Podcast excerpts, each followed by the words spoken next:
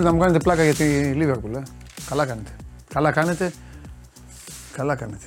Αυτός ο Νούνιες βάζει γκολάρες και τα χάνει σαν δύο τέρμα. Καλώς ήρθατε, είμαι ο Παντελής Διαμαντόπουλος. Σας καλωσορίζω στην καυτή έδρα του Σπορ 24 σε μια φοβερή Δευτέρα, μιας φοβερής εβδομάδας. Ελάτε να την απολαύσουμε αυτή την εβδομάδα όλοι μαζί. Ελάτε, μεγάλη Ταλιμπάν μου. Δεν ξαναλέω κουβέντα για σας. Τα βράδια υποφέρουμε με τα παιδιά. Άλλοι εμφανίζονται εκεί, βρίζουν, κάνουν. Πω, δεν ξαναλέω τίποτα για σας. Δεν ξαναλέω τίποτα. Σας δίνω το δικαίωμα να πειράξετε, να πείτε, να κάνετε. Δεν ξαναλέω τίποτα. Είστε καθηγητές πανεπιστημίου μπροστά σε αυτά που βλέπουμε τα βράδια. Δεν υπάρχει. Λοιπόν,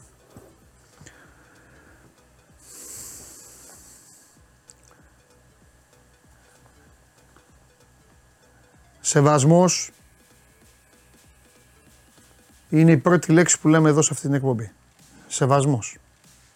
Περιμένω τόση ώρα να εμφανιστεί αυτή η φιλενάδα μου που τέτοια ώρα την προηγούμενη εβδομάδα μου έστελνε. Α, ναι, πρέπει να χαιρετήσω τον φίλο μου, μου στέλνει. Λοιπόν, τη φιλενάδα μου που μου έστελνε και μου λέει «Έλατε να ανοίξουμε τις τηλεοράσεις να ακούσουμε για στρατηγούς». Έλα ρε κοπελάρα μου. Έλα ρε κοπελάρα μου, να σου πω γιατί. Γιατί καλά κάνεις και αγαπάς την ομάδα σου. Πολύ καλά κάνεις και αγαπάς την ομάδα σου. Και η ομάδα σου είναι μία καλή ομάδα. Έπαιξε μπαλάρα πέρυσι, πήρε με τη μαγιά της, με την παλίτσα της, με την πίεσή της, με το όμορφο το καινούριο το γήπεδό της, πήρε το ντάμπλ. Αλλά, κοίταξε να δεις, καθίστε να το χαμηλώσω. Κοίτα να δεις. Κάθε παιχνίδι είναι και μια διαφορετική ιστορία. Και το σωστό, αρχές Νοέμβρη κυρίως, είναι όλα να τα αντιμετωπίζουμε όπως είναι τη συγκεκριμένη στιγμή. Διαφορετικά θα ήσασταν όλοι χωριανόπουλοι. Θα κυκλοφορούσατε τους διαδρόμους, θα λέγεται έχει γκολάκια για όλους και σήμερα ψάχνω να τον βρω να μου πει για ποιον έχει γκολάκια και δεν μου λέει. Άστο μάνο όμως στην ησυχία του. Συνεχίζω μαζί σου. Δευτέρα λοιπόν έγινε αυτό που έγινε. Την Τρίτη μου εμφανίστηκες λοιπόν, πώς το λένε, συνάμενη, κουνάμενη. Το συνάμενη τι είναι, τι λέξη είναι, το κουνάμενη το καταλαβαίνω. Τέλος πάντων, παλιά ελληνικά. Μου εμφανίστηκες να μου πεις μπουρου μπουρου.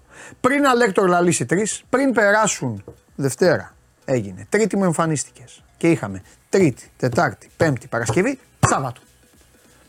Σάββατο λοιπόν, ο δικός ο προπονητής είχε ένα κακό βράδυ. Σε αυτόν οφείλεται η γκέλα με την Κηφισιά.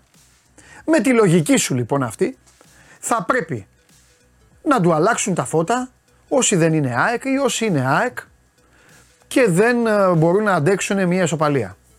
Δεν υπάρχει λοιπόν αυτή η λογική. Ο καθένας δουλεύει με την ομάδα του, ο καθένας είναι ο εαυτός του, ο καθένας είναι η ιστορία του και η προϊστορία του.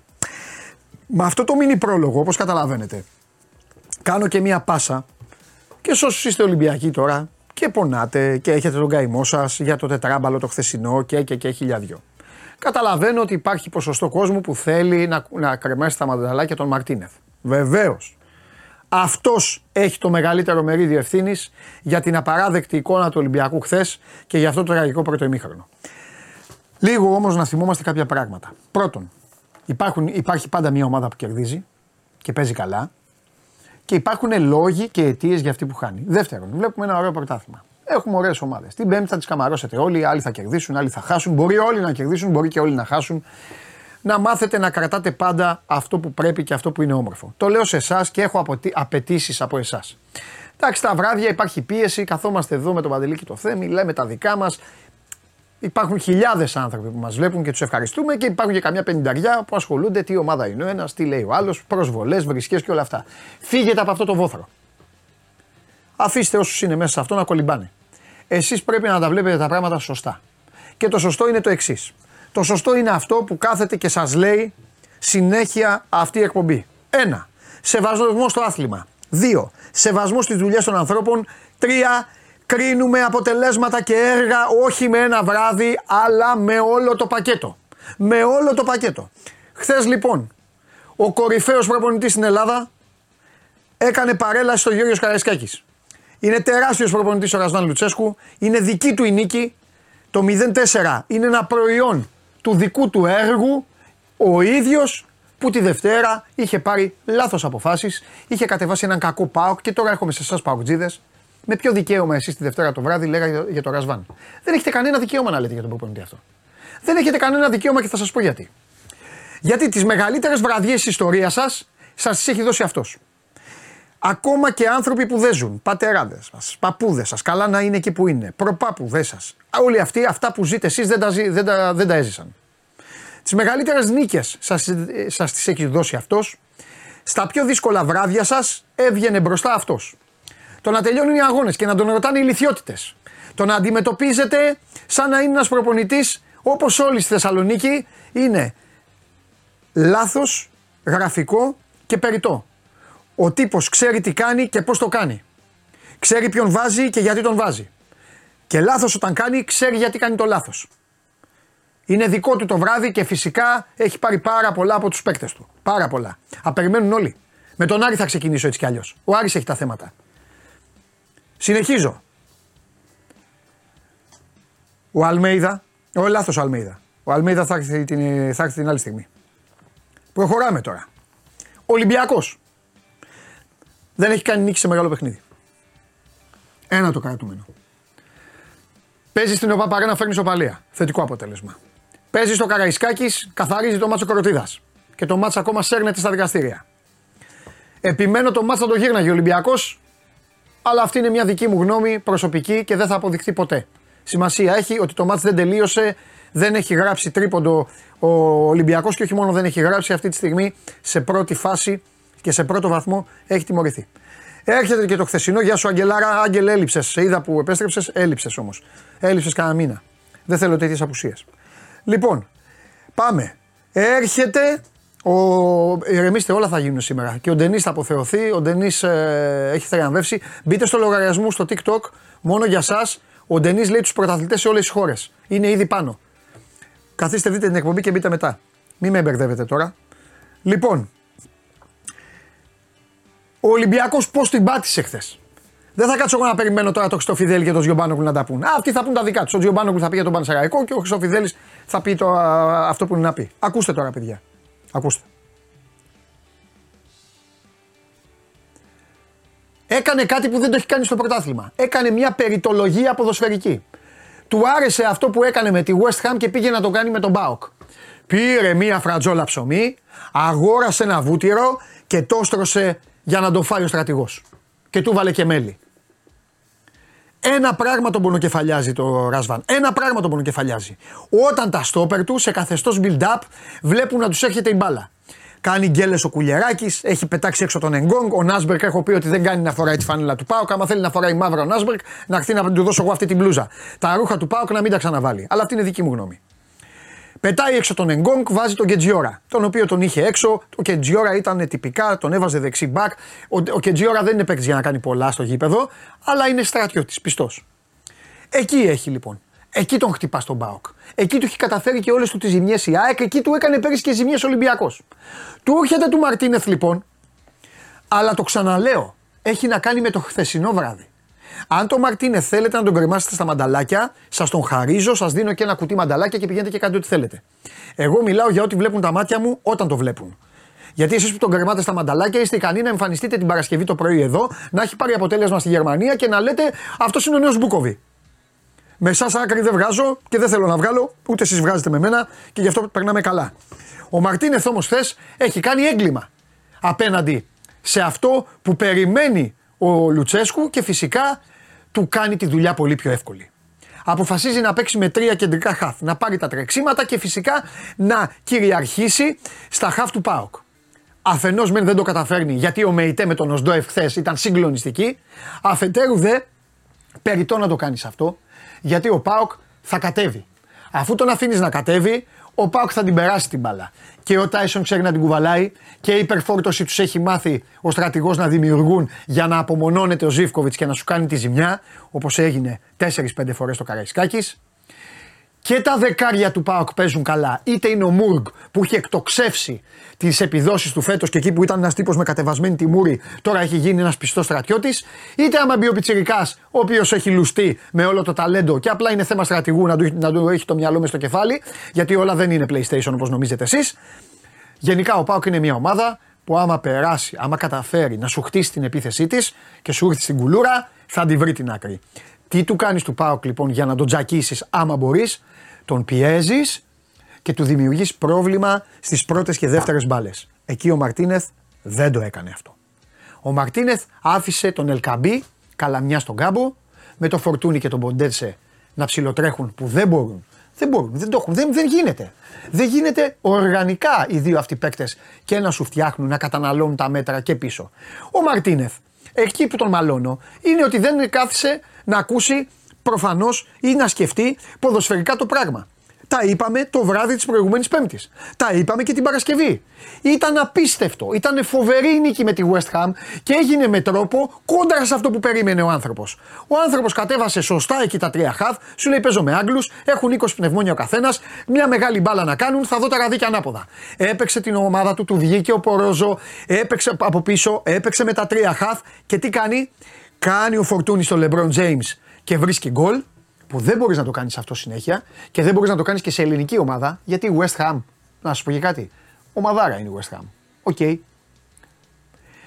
Ξέρεις πως σε βλέπει, φίλε μου Έλληνα? Έλα μωρέ, πάμε να παίξουμε με Έλληνες. Α, παίξουμε με Έλληνες. Μπορείς λοιπόν να τις ρίξεις τη φάπα εκεί που δεν θα το περιμένει, εκεί που θα είναι χαλαρή. Ο ΠΑΟΚ θα έμπαινε χαλαρός στο Καραϊσκάκης, θα έμπαινε να παίξει όπως έπαιξε η West Ham τη στιγμή που είχε πάθει αυτό που έπαθε στην ΟΠΑΠ Αρένα? Ποτέ. Ποτέ. Τους βλέπατε πως διώχνανε μες στην περιοχή? Κάποιες στιγμές που ο Ολυμπιακός μπήκε στην περιοχή, είδατε πόσα κορμιά με μαύρες φανέλες ήταν εκεί και πως διώχνανε την μπάλα όπως. Ο ΠΑΟΚ ήταν έτοιμος. Είχε απορροφήσει ο Λουτσέσκου την πίεση του πρώτου 20 λεπτού, εκεί που ναι, ο Μπάμπα έκανε τη λάθος συνεργασία και βρήκε την ευκαιρία και έφερε την μπάλα στην περιοχή. Ο Ρόντινε ήτανε ή ο Φορτούνης. Ένας από τους δύο. Τέλος πάντων, και έχασε την μπάλα και έχασε τη φάση ο Ποντένσε. Το βγάλω κοτάρσκι τέλος πάντων, αλλά ο ΠΑΟΚ είχε μπει πολύ έτοιμος για αυτό το μάτς, γιατί δεν μπορούσε να έχει δεύτερη χάλια εμφάνιση. Δεν γινότανε να έχει δεύτερη χάλια εμφάνιση. Δεν μπήκε για να κερδίσει, μπήκε για να τα δώσει όλα, μπορεί και να χάνε. Ο Ολυμπιακός όμως καμία πίεση ψηλά. Έχει βρει εκείνο τον γκολ λοιπόν με τη West Ham με το Φορτούνι και πάει να βγάλει και ο φίλος μου ο Ροντινέι μια σέντρα με αριστερό πόδι, φεύγει η μπάλα, το φτιάχνει ο Γκμπόνα 2-0. Και κάθεται ο Μαρτίνεθ πάνω σε αυτό και πάει να κάνει το ίδιο. Λάθος του. Πέταξε ένα ημίχρονο στα σκουπίδια. Όλο το ημίχρονο ήταν στα σκουπίδια. Και επειδή η μπάλα δεν χρωστάει σε κανέναν και δεν υπογράφει συμβόλαια, μπαίνει και εκεί που νομίζουν στο Καραϊσκάκης ότι θα δουν replay την έναρξη του δευτέρου ημιχρόνου με τον Παναθηναϊκό, μπαίνει μέσα ο ΠΑΟΚ, ψαλιδιάζει ο Πορόζο τον Μπράντον Τόμας, πέναλτι, 2-0. Τέλος εκεί. Στο 2-0 έχουν αλλάξει όλες τις ισορροπίες. Μα όλες τις ισορροπίες. Δεν έχει αριστερό. Λένε για τον Μαρτίνεθ, για τον Σολμπάκεν αριστερό μπακ. Μα παιδιά, εσείς βλέπετε εδώ το σώμα σγκουόν. Δεν βλέπετε την Παρασκευή. Έτσι όπως ήταν δομημένοι, ένας έπρεπε να κοπεί. Ποιον λέγανε όλοι ότι θα κοπεί? Ποιος? Ο Ορτέγκα δεν λέγανε ότι θα κοπεί και ότι θα παίζει εκείνη. Έβαλε μετά αριστερό μπακ έναν παίκτη που παίζει στην πλευρά. Να σας πω κάτι. Φυσικά, κανείς από εσάς δεν θα τον έβαζε στο Σολμπάκεν αριστερό μπακ. Αλλά δεν έχασε από αυτό ο Ολυμπιακός. Δεν έχασε από το αριστερό μπακ Σολμπάκεν ο Ολυμπιακός. Ο Ολυμπιακός έχασε γιατί έπαιξε με μια πανέτοιμη ομάδα και βασικά δεν έχασε ο Ολυμπιακός. Κέρδισε ο ΠΑΟΚ. Αλλά στα του Ολυμπιακού έπαιξε με μια ομάδα η οποία ήταν πανέτοιμη, ήταν διαβασμένη, πήρε την ψυχολογία μετά το πρώτο τέταρτο του γηπέδου και στη συνέχεια έβρισκε γκολ, οδηγούσε το μάτς. Ξανά βρίσκε γκολ, οδηγούσε το μάτς. Και το παιχνίδι πήγε στο 0-4, μετά όλα τα άλλα ήταν απλά, πήρε ο Φορτούνης στις μπάλες, έκατσε και ο ΠΑΟΚ, ήταν φευγάτη παίκτες του, κακά τα ψέματα, από το να βάλουν 4 γκολ, τελευταία φορά που είχε βάλει 4 γκολ εκτός έδρας ο ΠΑΟΚ στον Ολυμπιακό ήταν το 76-78, κάπου εκεί ήταν. Το διάβασα. Λοιπόν, με Ιτέκιος Δόεφ, τρομερή. Μπαμπά με Τάισον. Έβαζε τον Ποντένσε μπροστά από τον Ρόντινεϊ. Μετά έβαζε το Φορτούνι. Όποιον και να βάζε, ο Μπαμπά με τον Τάισον ήταν πάντα τρεις φάσεις μπροστά. Και φυσικά για να κάνεις μεγάλες νίκες πρέπει να πάρεις και πολλά πράγματα και από άλλους. Ο Μπράντον Τόμας δεν ξέρω πότε θα ξανακάνει τέτοιο παιχνίδι, αλλά ήταν πάρα πολύ καλός. Ο Κουλιαράκης ήταν μια χαρά. Ο ΠΑΟΚ έχει θέμα στα στόπερ του. Δεν έχει αυτή τη στιγμή στόπερ να κουμπίσει, γιατί και ο Κουλιαράκης θα την κάνει όπως το στρατηγός τη λέξη που την είπε στο τέλος. Στις δηλώσεις του έχει κάνει και φοβερές δηλώσεις, να τις δείτε. Και δίπλα του έβαλε τον Γκεντζιόρα γιατί είναι πιο ήρεμος και πιο ταπεινός. Δεν είναι καμιά στοπεράρα τρομερή ο Γκεντζιόρα, δεν είναι Ίγκασον, αλλά γενικά η βραδιά χτες ανήκει ολοκληρωτικά στην εικόνα του ΠΑΟΚ. Ξαναπάω στον Ολυμπιακό. Όλο αυτό που σας περιέγραψα λοιπόν ήταν η εικόνα του Ολυμπιακού επιγραμματικά. Ωραία. Τώρα τι θέλετε να συμφωνήσουμε? Ότι μετά το χθεσινό ο Ολυμπιακός θα πέσει στην Α2, για να σας το πω μπασκετικά. Πέσει στην Α2. Κάνουμε σοβαρή συζήτηση τώρα. Οι μεγάλες ομάδες γυρνάνε τη σελίδα. Ό,τι είπε ο Λουτσέσκου, γιατί ο Λουτσέσκου πλέον θα σας μάθει και ποδοσφαιρόλους. Που επέμεναν εκεί να τον ρωτάνε, τώρα μιλάμε μια κωμωδία τέλος πάντων. Λοιπόν, ό,τι είπε ο Λουτσέσκου για τον Ολυμπιακό ισχύει. Το είπε καλύτερα για τον προπονητή του. Τι ο Ολυμπιακός καταστράφηκε επειδή έχασε 2-4. Σήμερα δεν υπάρχει επόμενη μέρα δηλαδή. Δεν μπορούν να καθίσουν να δουν την ομάδα τους. Μπορούν. Θέλετε να συζητήσουμε γιατί, για τα στόπερ του Ολυμπιακού? Αν χρειάζεται, ναι. Και τι είναι αυτό τώρα, η ανακάλυψη Αμερικής? Χρειάζεται. Ο Έσε ξαφνικά έγινε κακός παίκτης. Ο Καμαρά ξαφνικά δεν είναι ο παίκτης που αναγεννήθηκε στην Ρώμα. Ο Αλεξανδρόπουλος δεν είναι αυτός που μπορεί να δώσει τρεξίματα. Ο Φορτούνης δεν είναι καλός παίκτης. Ο Ποντένσε ξαφνικά έγινε Πορτογάλος γάμα εθνικής. Δεν γίνεται τη συζήτηση στο ποδόσφαιρο. Στο ποδόσφαιρο, παιδιά, δεν μπορούμε εμείς, εσείς καλά κάνετε. Το λέω πολλές φορές, μαλλιάζει η γλώσσα μου. Καλά κάνετε εσείς, γιατί κάνετε άλλες δουλειές και γιατί είναι, μην πω τη λέξη, είναι το φτιάξιμό σας οι ομάδες σας. Εμείς όμως πρέπει να μιλάμε σοβαρά. Μια ομάδα είναι η καθημερινότητά της. Οι ομάδες γυρίζουν σελίδες. Με τη λογική στην Ελλάδα, η ΑΕΚ τη Δευτέρα πήρε το Μουντιάλ και ο ΠΑΟΚ είναι η χειρότερη ομάδα που υπάρχει στον πλανήτη. Με τη λογική σας. Χθες ξαφνικά έγινε ο ΠΑΟΚ η καλύτερη ομάδα του πλανήτη. Η ΑΕΚ έχει γίνει η ομάδα γάμα εθνικής που δεν κέρδισε το Νεοφώτη στο Τρίγκα και ο Ολυμπιακός δεν πρέπει να υπάρχει. Αυτά πηγαίνετε όμως να τα πείτε άλλο και να τα συζητήσετε. Οι ομάδες, εγώ δεν θα πω ότι είναι πάρα πολύ καλές οι ελληνικές ομάδες, αλλά μας προσφέρουν ένα ωραίο πρωτάθλημα. Δηλαδή, αν δεν βάλει τον γκολ ο Σπόραρ, τώρα και οι Παναθηναϊκοί θα μου λέγατε, έλα μωρέ, εντάξει τώρα έγινε νέα γκέλα και με τη Λαμία. Τι να κάνουμε. Ό,τι γράφει δεν ξεγράφει. Και καταλαβαίνω τώρα και τους φίλους μου τους Παοκτζίδες, από χθες μου λέγανε, μου στέλναν μηνύματα. Αχ, τον γκολ του Γερεμέγεφ. Αχ, εκεί στην Κρήτη. Ναι, ρε παιδιά. Με 100 αχ κάθε ομάδα θα είχε πάρει Champions League. 100 αχ Ολυμπιακός θα είχε 67 πρωταθλήματα. 100 αχ εσείς θα είχατε 8 πρωταθλήματα. 100 αχ η ΑΕΚ θα είχε. Πόσα έχει τέλος πάντων. Θα είχε 20 και ο Παναθηναϊκός 25. Με τα αχ όμως δεν παίζετε την μπάλα. Τι να κάνουμε. Έτσι είναι τα πράγματα. Ο καθένας πρέπει να κάθεται και να φτιάχνει την ιστορία του. Καλά λέει ο άλλος εδώ, έχουν εμφανιστεί τώρα και τα φαντάσματα να με πειράξουν για τη Λούτον. Έτσι είναι. Πόσες φορές θέλετε να παίξει η Everton Λούτον? Η Βάσια λέει, ο Λουτσέσκου στην ΑΕΚ δεν έκανε φάση. Μπράβο Βάσια. Το έγραψε η Βάσια και με γκρίκλις και με ελληνικά. Μπράβο Βάσια μου. Κάτσε να το πω για να φτιαχτείς κιόλας. Ο Λουτσέσκου στην ΑΕΚ δεν έκανε φάση την προηγούμενη Δευτέρα. Εντάξει. Να πλακώσει και μια Βάσια Παοκτζού να γράφει πόσα κύπελα έχει πάρει ο Λουτσέσκου από την ΑΕΚ. Λοιπόν, και τι σερί είχε φτιάξει μέχρι πρόπερση. Καθίστε εσείς, δεν πειράζει. Εμένα μου αρέσουν αυτά. Και οι αρρωστημενιές σας μου αρέσουν. Δεν πειράζει. Καλύτερα να ασχολείστε με την μπάλα παρά να ασχολείστε με άλλα πράγματα, αλλά δεν πειράζει, θα κάθεστε και θα ακούτε όμως. Θα ακούτε και την αλήθεια, θα λέτε και τα δικά σας. Λοιπόν, έτσι είναι. Από για παράδειγμα τώρα, τη μεγαλύτερη ομάδα του σύμπαντος. Τι να κάνουμε, ρε παιδιά. Έβαλε τον Αφάνα ο άλλος μέσα, εκεί μπήκε με το μαλλί, εκεί βρέθηκε τέτα βάλε γκολ. Σε καθεστώς κόντρας. Πληρώνουμε τον Ρόμπερτσον. Θέλει ο Ρόμπερτσον να κάνει το Μελ Γκίψον όταν παίζει με την Εθνική Σκωτίας. Δεν απλώνει το παιχνίδι Λίβερπουλ, δεν μπορεί να παίξει ο Αλεξάντερ Άρνοντ μόνος του, δεν υπάρχει αυτό. Είναι και ο Νούνιες, ή θα βάλω το γκολ που έβαλε ο Πελέ στην απόδραση των 11, ή θα τα χάνω στο κενό τέρμα. Για να γίνεται στο τσίλι καφενείο. Που πάτε και βάζετε και τον Ντενής και τον κοροϊδεύετε. Κοροϊδεύετε τον Ντενής που σας έχει δώσει τόσα λεφτά. Αυτή είναι η αλήθεια, παιδιά. Αυτή είναι η αλήθεια. Έτσι είναι το ποδόσφαιρο. Αυτή είναι η μοναδική πραγματικότητα. που υπάρχει για το ποδόσφαιρο. Όλα τα υπόλοιπα είναι στοιχεία. Αυτά που συζητάμε με το Θέμη, καλή ώρα θα έρθει αύριο, είναι στοιχεία που έχουν κάνει οι ομάδες, τα πεπραγμένα τους, η δουλειά τους, πώς ανταποκρίνεται, πώς βγαίνει με αριθμούς. Η πολιτική τους, τις μεταγραφές είναι άλλα στοιχεία. Το καλοκαίρι οι ομάδες σας χτίζουν για να περνάνε καλά. Τώρα οι περισσότερες ομάδες σας έχουν βάλει και κρέμεστε σε μονόζυγο για το τι θα κάνουν το χειμώνα. Μπορώ να την πάω και έτσι στην εκπομπή, να μην βγάλω κανέναν. Γιατί να βγουν, να πούν τι. Εκτός από το Χαλιάπα, όλοι οι άλλοι τι θα πούν. Να βγει ο Τζιομπάνογλου, τι να πει, ότι είναι καλός προπονητής ο Λουτσέσκου. Θα το πει ο Τζιομπάνογλου που δεν το έχει πει μισή φορά σε αυτή την εκπομπή. Τέλος πάντων. Τη βλέπετε ολοζώντανη την εκπομπή στα.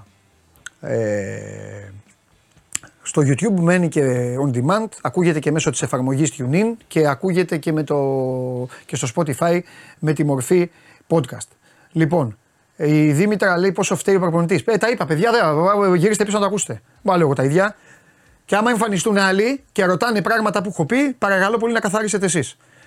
Ο καλλιτέχνης ένα τραγούδι, σκηνοθέτει μία φορά, δεν λέει. Βγαίνει ο Οικονομόπουλος. Λέει, το βάλει το τέρμα. Το λέει μία φορά. Τη βραδιά. Μετά το ξαναλέει, επειδή μπαίνει ο άλλος με την οδοντογλυφίδα στο δόντι που είχε πάει στον Κυραρίστο να φάει κεμπάπ και βγαίνει καθυστερημένα, επειδή ήθελε και οι φίλοι του να φάνε και παγωτό, τι θα του πει του Οικονομόπουλου, του πες το βάλει το τέρμα, θα το ξαναπεί ο Οικονομόπουλος. Δεν γίνονται αυτά, σκηνοθέτη μου. Σκηνοθέτη, πώς αισθάνεσαι από τα αποτελέσματα του διημέρου? Υπέροχος Σαββατοκύριακο, υπέροχος. Υπέροχο. Πρόσεχε όμως. Μη μου γκελάρεις και μετά μου έρχεσαι εσύ και μου ζητάς αλλαγές. Τι? Α, καλά, κατάλαβα. Ελληνάρας και ο σκηνοθέτης. Λοιπόν, ο φίλος μου ο Τάκης από το Παλαιόφαλιο λέει αν θα πούμε για μπάσκετ. Εννοείται θα πούμε. Έτσι θα σας αφήσουμε. Θα δούμε, θα έρθουν εδώ. Πρώτα απ' όλα θα έρθει ο Καβαλιεράτος και θα έρθει και ο θριαμβευτής. Του κλέψε ο στρατηγός τη δόξα. Θα έρθει εδώ, θα καθίσει απέναντί μας ο θριαμβευτής του Σαββάτου. Η ομάδα Buzzer Beater. Παντελή, ηρέμησε. Τι έμεινε, μια χαρά είμαι. Έλα, έφυγες. Μην μου τον διώξεις εντελώς. Λοιπόν, δεν σας άρεσε να μιλάμε. Τι πιστεύετε ότι έχω κάτι? Δεν θέλετε να σας λέω? Εντάξει, δεν ξαναμιλάω. Πάμε.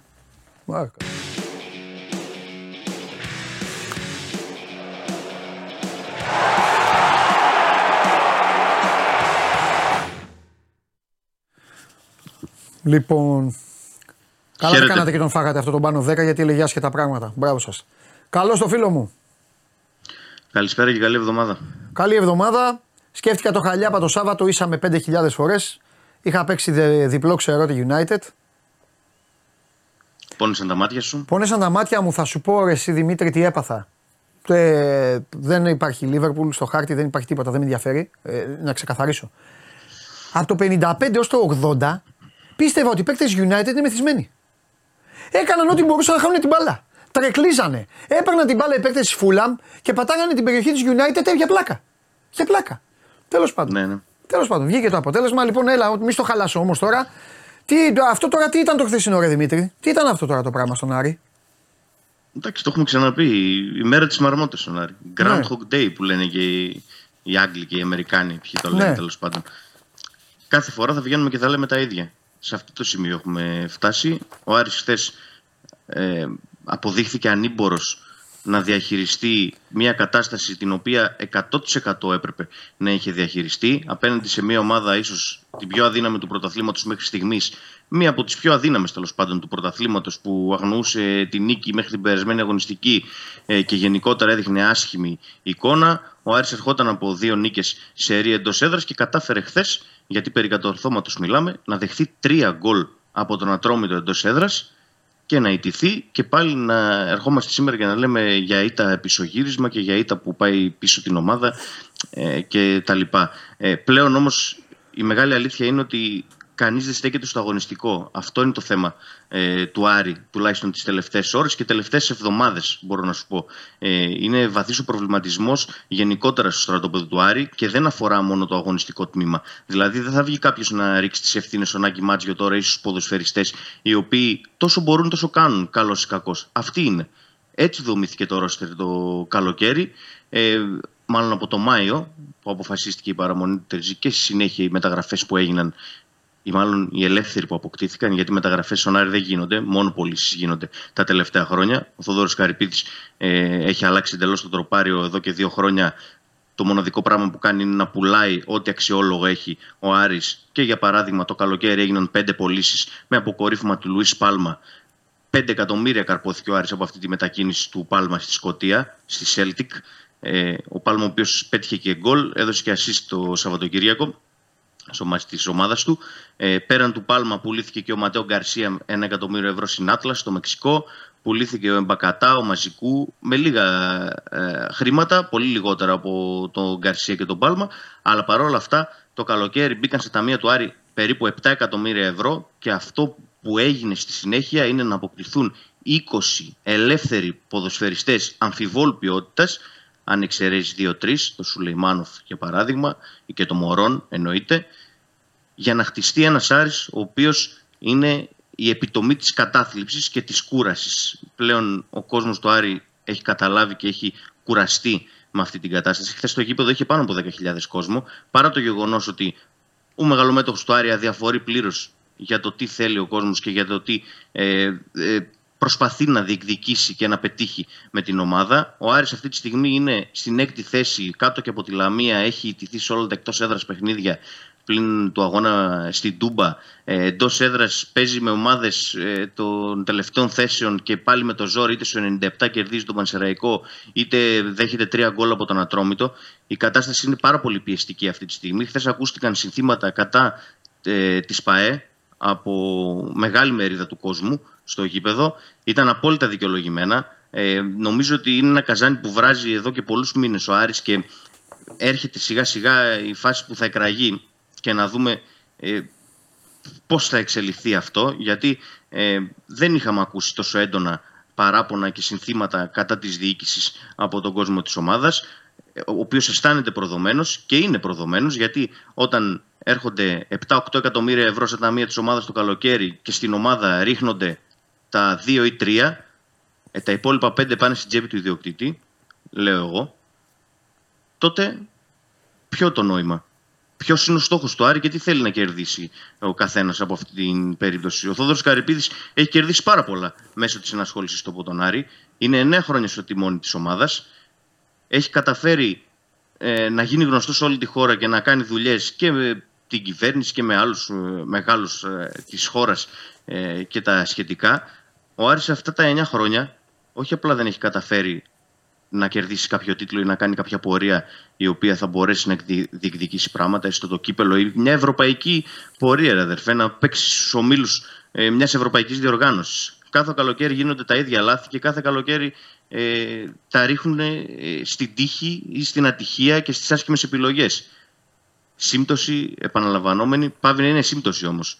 9 χρόνια στον Άρη, το μοναδικό που έχει να επιδείξει ο Άρης είναι μια καλή πορεία επί Μάτζιο, τη 2η θέση. Και τα υπόλοιπα καλοκαίρια ντροπιαστικές ήττες και αποκλεισμούς από ομάδες εντός ή εκτός εισαγωγικών χωριά του ευρωπαϊκού χάρτη και πορείες στο πρωτάθλημα με την 4η-5η θέση, okay, μέχρι εκεί. Φέτος στον Άρη έχουν γίνει όργια. Είναι ένα μεγάλο τουρλουμπούκι από το καλοκαίρι ομάδα και τα λέγαμε εδώ. Και αυτοί που μιλάνε στο WhatsApp με τον ιδιοκτήτη της ομάδας, άλλοι συνάδελφοί μας, έβγαιναν και μας έλεγαν μπουρδολόγους. Αλλά αυτό ας το προσπεράσουμε. Και δεν έχουμε το παραμικρό ίχνος ελπίδας αυτή τη στιγμή μέχρι το τέλος της χρονιάς. Ο Άρης Δεκέμβρη μήνα, τι Δεκέμβρη, πολύ προχώρησε.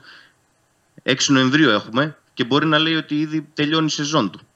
Μετά και το διπλό και του ΠΑΟΚ χθες και της δικής του εικόνας, έχει μείνει πολύ πίσω και από την τετράδα, γιατί 4 πηγαίνουν στην Ευρώπη. Τελείωσε και η περίοδος χάριτος. Αυτή την προηγούμενη εβδομάδα λέγαμε ότι μπορεί να πετάξει τον ΠΑΟΚ εκτός. Και εγώ το έλεγα πρώτος. Εδώ ήμασταν και το πετάξει τον ΠΑΟΚ από πού? Ναι, από την τετράδα. Αλλά... Α, καλά. Εντάξει, ναι, καλά, εντάξει. Ναι, έχεις δίκιο.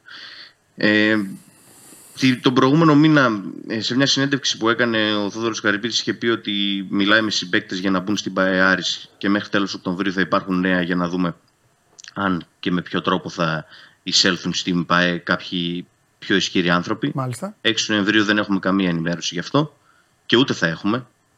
Γιατί αυτές οι κινήσεις εντυπωσιασμού έχουν γίνει και στο παρελθόν.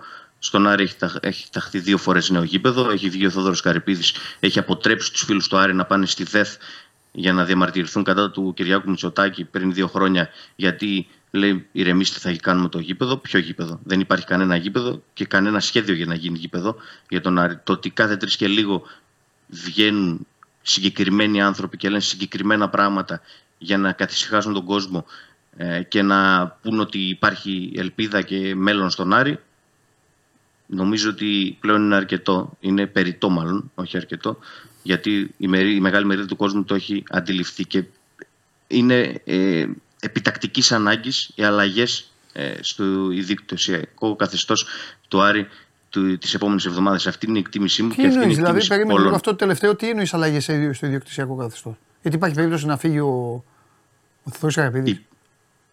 Υπάρχει περίπτωση να εισέλθουν κι άλλοι άνθρωποι στο... Ναι. Με τη σύμφωνη γνώμη του ανθρώπου. Ναι, εφόσον όμως δεν θέλει, γιατί λέει ότι θέλω και ψάχνομαι. Και θέλω ανθρώπους να έρθουν να με βοηθήσουν. Το ξέρουμε όλοι. Είναι κοινό μυστικό ότι δεν θέλει. Δεν θέλει τι από τα δύο? Συγγνώμη για την μπερδεύτηκα. Δεν θέλει ανθρώπους δίπλα του. Τώρα όμως θα γίνει αυτό που λες. Αυτό είναι το θέμα, ότι πρέπει κάπως να αλλάξει γνώμη και κάπως να το πάρει αλλιώς το θέμα. Γιατί έχει δείξει ότι μόνος του τα τελευταία χρόνια το μοναδικό πράγμα που κερδίζει είναι αυτός. Ωραία, εγώ όμως τώρα, χωρίς να θέλω να κάνω το δικηγόρο του διαβόλου, αλλά επειδή εμένα μου αρέσει πάντα να παίρνουμε όλες τις απόψεις, γιατί και ο άνθρωπος μπορεί να βλέπει την εκπομπή και να λέει εντάξει, έχει βγει τώρα ο άλλος εκεί και μου έχει αλλάξει τα φώτα. Θέλω να σε ρωτήσω κάτι. Αν δεν υπήρχε ο Θοδωρής Καρυπίδης, ο Άρης θα μπορούσε να έχει καλύτερη τύχη, ή θα μου πεις δεν το ξέρω αυτό? Μιλάμε για μια υποτιθέμενη ή μάλλον υποθετική. Γιατί με τον Καρυπίδη της πήρε. Μισό λεπτό. Και τις πορείες που έκανε και κάτι δεύτερες θέσεις που πήρε, με τον Καρυπίδη τις πήρε. Εντάξει, πριν 9 χρόνια ο Θόδωρος Καρυπίδης ανέλαβε την ομάδα. Ναι, Δημήτρη μου, εννοείται. Μια διοίκηση έχει διάρκεια. Δεν σταματάμε να του πιστώσαμε τις. Σωστά. Στη δεύτερη θέση που έκανε. Σωστά. Εγώ θα σου πω τι θεωρώ λάθος του. Δηλαδή, αν τον είχα τον άνθρωπο εδώ και πίναμε έναν καφέ και μου έλεγε: ρε Παντελή, βλέπεις τώρα μου αλλάζουν τα φώτα, που αν δεν υπήρχα εγώ, ο Άρης θα ήταν, ξέρω εγώ, στη Γάμα Εθνική και όλα αυτά. Δεν ήταν ο Άρης, αν δεν υπήρχε ο Θόδωρης. Όχι. Υπάρχει από το... Περίμενε, να σου πω. Ο Άρης υπάρχει από το 1914. Εννοείται. Και ο Θόδωρος Καρυπίδης βγαίνει συχνά και λέει: δεν με στηρίζει ο κόσμος. Και τι να στηρίξει ο κόσμος? 20.000 κόσμο έχει σε περισσότερα ντέρμπι. Σε όλα τα ντέρμπι έχει 20.000 κόσμο στο γήπεδο και φέτος το καλοκαίρι πάλι με το τουρλουμπούκι 2 φορές το γέμισε το γήπεδο και με τα ακριβότερα διαρκείας και με τα ακριβότερα ειστήρια. Δεν διαφωνώ. Θέλω να καταλήξω στο εξής, αυτό πήγα να σου πω και με ενδιαφέρει η άποψή σου γιατί εσύ το ζεις και εκεί όσοι ασχολείστε με την ομάδα αυτή. Εγώ λοιπόν θα του απαντούσα ότι η γνώμη μου είναι ότι ποτέ, άντε λίγο με εξαίρεση, τον Άκη που τώρα. Δεν είναι το ίδιο. Δεν είναι το ίδιο γιατί δεν είναι δική του η ομάδα, γιατί κλήθηκε, γιατί και αυτός πήγε προφανώς γιατί δεν ήθελε να μείνει εκτός δουλειάς. Τέλος πάντων, το ξέρω. Τι θέλω να πω όμως, ότι σε αυτά τα χρόνια που είπες, ρε παιδάκι μου, εδώ κάνουμε συζήτηση για τους προπονητές και τρώγόμαστε. Τους λέω εγώ για τον Ρασβάν, μου λένε οι άλλοι, ο καθένας για τον δικό του. Ο Άρης είναι η μοναδική ομάδα από όλες που δεν άφησε έναν τύπο να. Σου λέω τι θα του έλεγα και μπορείς εσύ να μου πεις αν υπάρχει εξήγηση. Έναν τύπο να τον πάρει κανονικά αρχές Ιούνιου, τέλος Μάη, να τον πάρει για να του πει: λοιπόν, πάρε την ομάδα, φτιάξε το project, αυτά είναι τα λεφτά. Δεν έχει σημασία πόσα είναι τα λεφτά. Δεν πρόκειται να συμβεί αυτό ποτέ. Ωραία. Δεν πρόκειται να συμβεί αυτό ποτέ. Ναι, αυτό δεν γίνεται γιατί? Γιατί πιστεύεις εσύ ότι ο Θοδωρής Καρυπίδης θέλει να έχει αγωνιστική πρόσβαση? 100%. Δεν εμπιστεύεται ούτε τη σκιά του Θοδωρής Καρυπίδης. Μάλιστα. Δεν εμπιστεύεται κανέναν άνθρωπο ο οποίος θα μπορεί να έρθει και να πάρει εν λευκό την ομάδα και να δημιουργήσει ένα project που είπες και εσύ και να φτιάξει πράγματα στο αγωνιστικό τμήμα. Δεν υπάρχει περίπτωση να συμβεί αυτό γιατί ο Θόδωρος Καρυπίδης δεν το αφήνει να συμβεί. Θέλει να είναι δίπλα στην ομάδα, θέλει να πηγαίνει στον πάγκο, θέλει να είναι αρχηγός αποστολής σε συγκεκριμένα παιχνίδια, θέλει να έχει άποψη για το ποιος εξτρέμ θα έρθει το καλοκαίρι ή ποιος εξτρέμ θα φύγει το χειμώνα και για το ποιος αμυντικός χαφ δεν κάνει και θα πρέπει να αποχωρήσει από την ομάδα. Αυτό είναι το μεγάλο πρόβλημα αυτή τη στιγμή. Ότι εφόσον δεν το καταλαβαίνει τα τελευταία 3 χρόνια και το μοναδικό πράγμα που γίνεται είναι να φεύγουν ποδοσφαιριστές με πωλήσεις, σου έδωσε τα παραδείγματα και του Μαντζίνι νωρίτερα και να έρχονται άλλοι ποδοσφαιριστές ελεύθεροι, χειρότεροι, σημαίνει ότι ο Άρης όσο προχωράει δεν έχει αυτό που είχε πριν 5 και 6 χρόνια. Γιατί πριν 5 και 6 χρόνια κάναμε διαφορετικές συζητήσεις και πριν 4 χρόνια. Όταν ήταν την προηγούμενη φορά ο Μάντζιος, τότε είχε παίκτες ο Σούντγκρεν, ο Μπρούνο Γκάμα. Είχε παίκτες. Δεν είχε αυτούς τους ανθρώπους που έχει τώρα να στελεχώνουν το αγωνιστικό τμήμα. Και ξαναλέω ότι τα τελευταία 2 χρόνια συμβαίνει αυτό. Γι' αυτό είπα για το ιδιοκτησιακό καθεστώς της ομάδας. Τα τελευταία 2 χρόνια το μοναδικό πράγμα που γίνεται είναι πωλήσεις ποδοσφαιριστών από τον ιδιοκτήτη, χρήματα στα ταμεία της ομάδας και 0 έξοδα. Άξι. Ελεύθεροι ποδοσφαιριστές που έρχονται, αμφιβόλου. Το να δώσεις παίκτη και να πάρεις χρήμα το... δεν είναι κακό. Ναι, ποιος το παίρνει το χρήμα όμως? Άμα δεν έρχονται αντικαταστάτες. Γιατί ποιος το παίρνει, δεν πάνε στα ταμεία? Στα ταμεία της ομάδας πάνε, εσύ. Στα ταμεία της ομάδας πηγαίνουν, Παντελή, όταν σου ξαναλέω το περασμένο καλοκαίρι ήρθαν 7-8 εκατομμύρια και η ομάδα αυτή πόσο κοστίζει που έχει τώρα ο Άρης? Όχι πάνω από 6. Θα σου πω πάνω από 5-6 και όλοι είναι ελεύθεροι. Ωραία, οπότε βγήκε ένα θετικό πρόσημο συν 2, ας πούμε. Ναι, βγήκε ένα θετικό πρόσημο συν 2. Μπορεί η διοίκηση αυτή όμως, μπορεί η διοίκηση, γιατί εταιρείες είναι, αυτό που ξεχνάει ο κόσμος είναι ότι είναι εταιρείες. Ο κόσμος δεν ασχολείται, το έχει πεταμένο στα σκουπίδια αυτό, αλλά αυτοί που διοικούν δεν το έχουν. Μπορεί η διοίκηση αυτή να έχει στον αρχικό της στόχο ότι κοίταξε να δεις, ό,τι κάνουμε θα βγαίνουμε συν. Ναι, μπορεί να το επικοινωνήσει αυτό. Είναι άλλοι που βγαίνουν πλήν και δεν τους νοιάζει. Στον μπάσκετ, ας πούμε, οι ομάδες είναι πλην, μονίμως. Δεν τους νοιάζει, δεν είναι λεφτά. Ναι. Ο Άρης στον ποδόσφαιρο μπορεί να θέλει να είναι σύνομος. Ναι, όταν βγαίνει και λέει όμως το καλοκαίρι ότι στόχος είναι ο τίτλος ή το double και θα κυνηγήσουμε μέχρι τέλους και το κύπελο και το πρωτάθλημα. Εντάξει, το περασμένο καλοκαίρι αυτό. Εντάξει, δεν μπορεί σήμερα να βγει και να πει ότι στόχος μας είναι να βγαίνουμε συν κάθε καλοκαίρι και γι' αυτό πουλάμε και παίρνουμε χειρότερους. Να ξέρουμε και τι λέμε. Ή το ένα ισχύει ή το άλλο. Όχι όταν πάει καλά η ομάδα στόχος στον double και όταν δεν πάει καλά η ομάδα στόχος να είμαστε συν στον ισολογισμό. Δεν έχει επικοινωνηθεί, δεν έχει γίνει καλή επικοινωνία τέλος πάντων με τον κόσμο του Άρη και γενικότερα με το τι θέλει να κάνει ο ιδιοκτήτης της ομάδας τα τελευταία χρόνια. Και γι' αυτό υπάρχει αυτό το τουρλουμπούκι. Και όσο επιμένει και θέλει να μπλέκεται στα αγωνιστικά της ομάδας, τόσο χειρότερα θα πηγαίνουν. Και δεν μιλάμε μόνο για τα αγωνιστικά, μιλάμε για μηδενική εξέλιξη στα γύρω από τα αγωνιστικά, όπως οι ακαδημίες, K20, K19, οι κασίες που έγιναν για το γήπεδο και όσα είχαν δρομολογηθεί τότε αρχικά για ανακατασκευή του Κλεάνθης Βικελίδης το 2019 και στη συνέχεια για διπλή ανάπλαση σαν του Βοτανικού για τον Παναθηναϊκό τότε το 2021. Είχε υποθεί αυτό για τον Άρη σε μια περιοχή εκτός Θεσσαλονίκης και αυτό φρέναρε κάποια στιγμή. Δηλαδή υπάρχουν υποσχέσεις, αλλά δεν βλέπουμε να υλοποιούνται.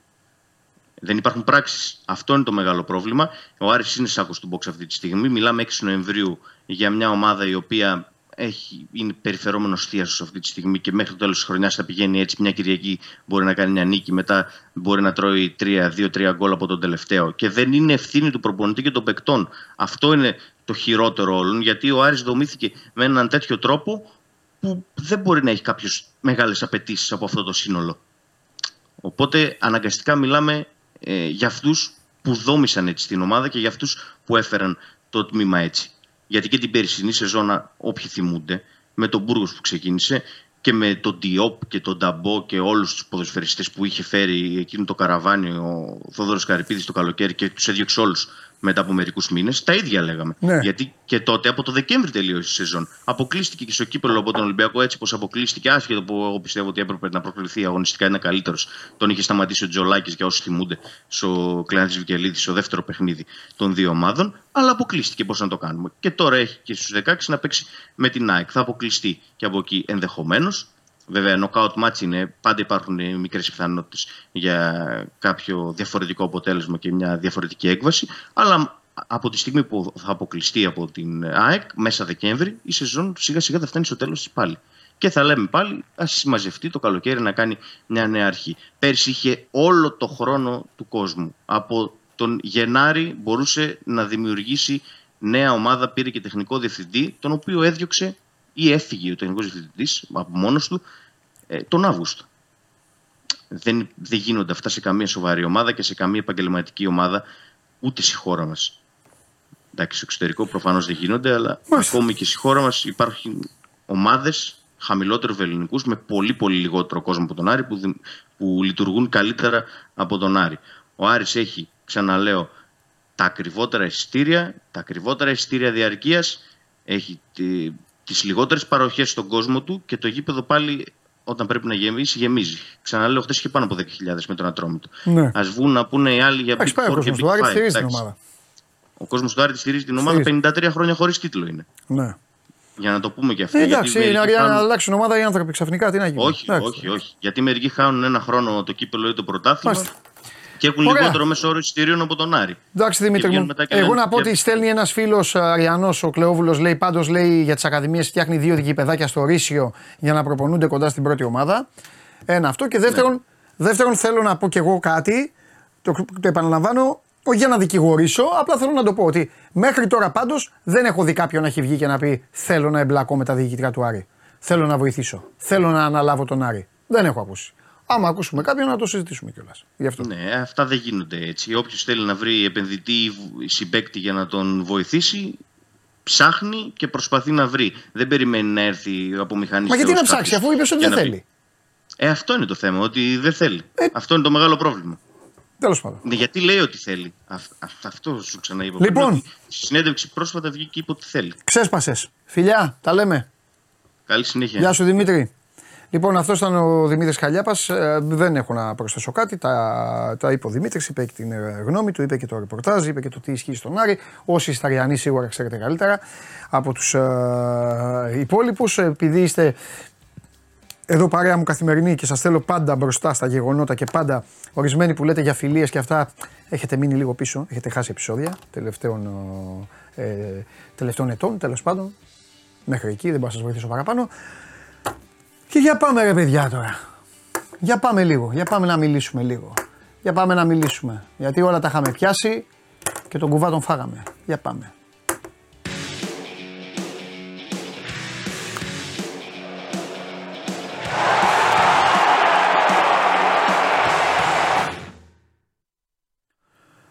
Ρε καλώς το παλικάρι. Για πες Παντελή μου. Δεν έχω να πω τίποτα Βαγγέλη. Η κατάδια μου είναι ότι έστελνα εγώ μηνύματα. Αυτό έχω να πω. Έγινε και αυτό. Αυτό έχω να πω Βαγγέλη. Τέλος πάντων. Τέτοιος κουβάς δεν υπάρχει. Λοιπόν, όμως για να το σοβαρέψουμε γιατί τον κόσμο δεν ενδιαφέρει τι κάνουμε εμείς οι δύο. Θέλω να πω ένα πράγμα, το διάβασα. Με πρόλαβες δηλαδή. Ναι.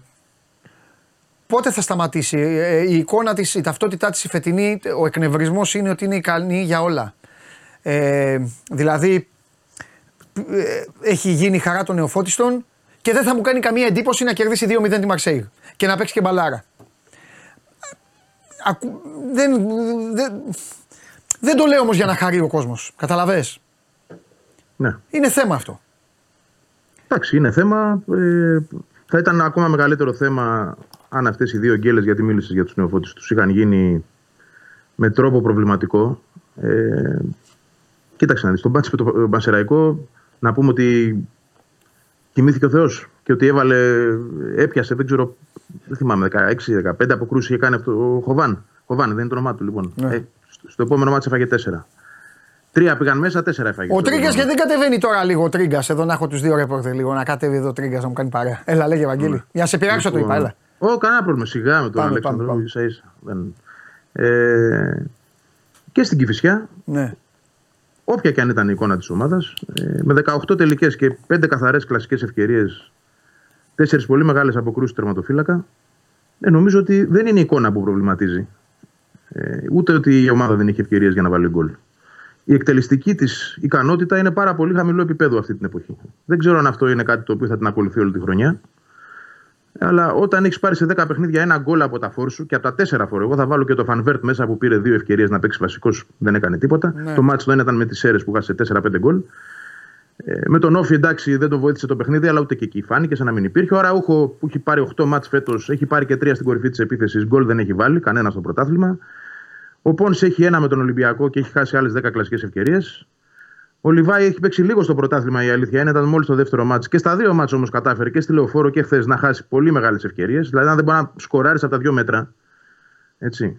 Και παίρνεις από 4 φορ σε 10 παιχνίδια ένα γκολ, δημιουργώντας τόσες πολλές ευκαιρίες, το πρόβλημα ξεπερνάει τον προπονητή.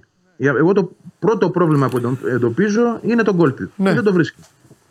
Πρέπει να έχεις κάποιες σταθερές. Δεν θα αλλάξω γνώμη σε αυτό που λέω, ότι κάνε φάσεις και θα έρθει τον γκολ. Δεν θέλω να κάνω κολοτούμπα μέσα σε 20 μέρες.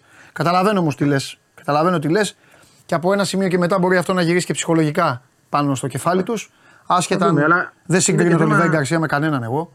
Άσχετο αυτό. Και, εγώ, και για μένα είναι σούπερ επιθετικός αυτή τη στιγμή. Ήταν πέρσι τουλάχιστον έτσι. Αλλά σε 6 παιχνίδια 0 γκολ. Ένα τσουβάλι χαμένες ευκαιρίες αυτά τα 6 παιχνίδια, 4 Ευρώπης και 2 στο πρωτάθλημα. Έχω μετρήσει τουλάχιστον 10. Στις 10 πρέπει να βάζεις 3 το λιγότερο. Αν θες να είσαι ένας φόρο ο οποίος θες να απολυθείς κιόλας και με πολλά εκατομμύρια ευρώ. Έτσι. Γιατί είχαμε φτάσει να συζητάμε και τα 20 και τα 25 και ούτω καθεξής. Αυτό το πράγμα πρέπει να το αποδεικνύσει στο γήπεδο. Θεωρώ ότι σε μεγάλο βαθμό η ομάδα προδίδεται από αυτό το κομμάτι. Δεν θα βγάλω ευθύνες από την Αλμίδα, αλλά θα πάω μετά σε αυτό. Νομίζω ότι είναι ο τελευταίος που φταίει και θα το εξηγήσω το γιατί. Για η δική μου προσέγγιση και γνώμη.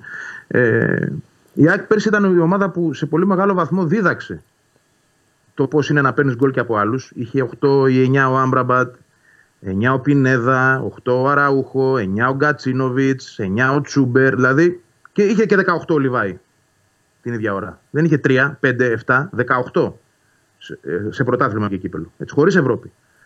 Λοιπόν, φέτος, αν αυτό το πράγμα δεν γυρίσει να έρθει στα κανονικά του επίπεδα, πρέπει να έχεις κάποιες σταθερές. Δεν μπορεί να έχεις επιθετικούς που δεν βάζουν γκολ. Αν δεν βάλεις γκολ επιθετική, τελείωσε η ομάδα, δεν θα κερδίζει. Συμβαίνει στα παιχνίδια που δημιουργεί και τις περισσότερες ευκαιρίες. Δηλαδή, παράδειγμα, ο Πόνσε χρειάστηκε μία φάση με τον Ολυμπιακό, σκόραρε. Χθες ήθελε 5 φάσεις για να βρει το τέρμα. Τη μία που το βρήκε την έστειλε πάνω στο τερματοφύλακα. Ο Λιβάη αστοχεί από τα 2 μέτρα. Δεν τον έχουμε δει πρώτη φορά να το κάνει αυτό. Πολλές οι περιπτώσεις. Αν δεν μπει μπάλα μέσα, δεν κερδίζεις. Όποιος και αν είναι ο αντίπαλος. Η Κηφισιά περίμενε τη μία φάση που θα της καθόταν, αν της καθόταν, της έκασε. Πήρε την ισοπαλία. Λοιπόν, πάμε στον Αλμίδα, γιατί γίνεται πάρα πολύ κουβέντα από χθες. Ναι. Συνοπτικά, εγώ θα το πω για το τι είναι ο Αλμίδα, ποια είναι τα λάθη του και ποια είναι τα λάθη του. Εγώ διαφωνώ μόνο, τους τα είπα στην αρχή της εκπομπής, διαφωνώ μόνο στο σκέλος που είπες με το ότι γίνεται πολλή κουβέντα. Εμένα με ενοχλεί αυτό το πράγμα. Η μανία εξευτελισμού ή αποθέωσης. Καταλαβες. Ναι. Δηλαδή αυτό το gap που υπάρχει, ναι, για μένα. Έχει το μεγαλύτερο ποσοστό ευθύνης για αυτό που έγινε το Σάββατο. Τελεία. Ωραία. Εκεί, ως εκεί, κατάλαβες. Αυτή είναι μια άποψη. Εγώ δεν πιστεύω ότι είναι αυτός. Θεωρώ ότι πρώτα είναι. Εντάξει. Γιατί η ομάδα έκανε τις φάσεις για να πάρει το παιχνίδι. Ναι. Ήταν εύκολο ένα παιχνίδι που μπορούσε να έχει έρθει ένα 3 και θα κάναμε άλλη κουβέντα. Τώρα δεν θα πιάναμε τον Αλμίδα. Έτσι δεν είναι. Ρε παιδί μου, θα σου πω γιατί. Αλλά, γιατί μου το είπες και εσύ. Άκου να σου πω που συμφωνώ 100%. Συμφωνώ 100% και τον βάζω αυτόν υπεύθυνο για αυτό που μου είπες το Σάββατο που μιλήσαμε. Να μου πεις αυτή είναι η τακτική του. Αυτό κάνει. Ναι. Δεν μπορεί όμως πάντα να σου βγαίνει. Δηλαδή, αφού το θες να το κάνεις στο rotation, μην το κάνεις ανάποδα. Καταλαβες. Βάλ τους από την αρχή, πέταξε τους έξω μετά. Κάντο 3-0 και πέταξε τους έξω μετά και κάνω τι θέλεις. Οκ. Αυτή είναι μια προσέγγιση που και εγώ συμφωνώ με αυτήν. Έτσι, και εμένα έτσι μου φαίνεται πιο λογικό. Αλλά εδώ πρέπει να βάλουμε κάτω τον παράγοντα προπονητής και ποιο είναι το δικό του πιστεύω. Και ναι, και να τους έχει όλους και τους κερδίζει, έτσι τους κερδίζει, όλα αυτά που λέμε. Οκ, εντάξει. Και μπράβο. Μέσα σε αυτά λοιπόν θα έρθει και η γκέλα. Ωραία. Αυτή και η γκέλα. Πρέπει να αγαπάς τον προπονητή και με την γκέλα του. Τι να κάνουμε. Αφού αυτή είναι η φιλοσοφία. Συμφωνώ εγώ. 100%. Παράδειγμα. Ναι. Το ξέρω ότι συμφωνείς. Εγώ τα λέω για αυτούς που λένε διάφορα. Ότι π.χ. επιλέγει την Ευρώπη. Αυτό είπα την Τρίτη για τον Λουτσέσκου. Αυτό λέω σήμερα για τον προπονητή του Ολυμπιακού. Ο οποίος βέβαια δεν μπαίνει στην τριάδα, γιατί ο άνθρωπος αυτός είναι 4 μήνες εδώ. Εντάξει, ναι, ακόμα δεν ξέρει. Ναι, δεν ξέρεις αν είναι καλός τελικά ή αν όχι και τι θα κάνει. Θα το δούμε. Αλλά αυτοί οι άνθρωποι, κατάλαβες, είναι μόνοι τους και δοκιμάζουν και επιλέγουν. Ναι. Τέλος πάντων, για πάμε.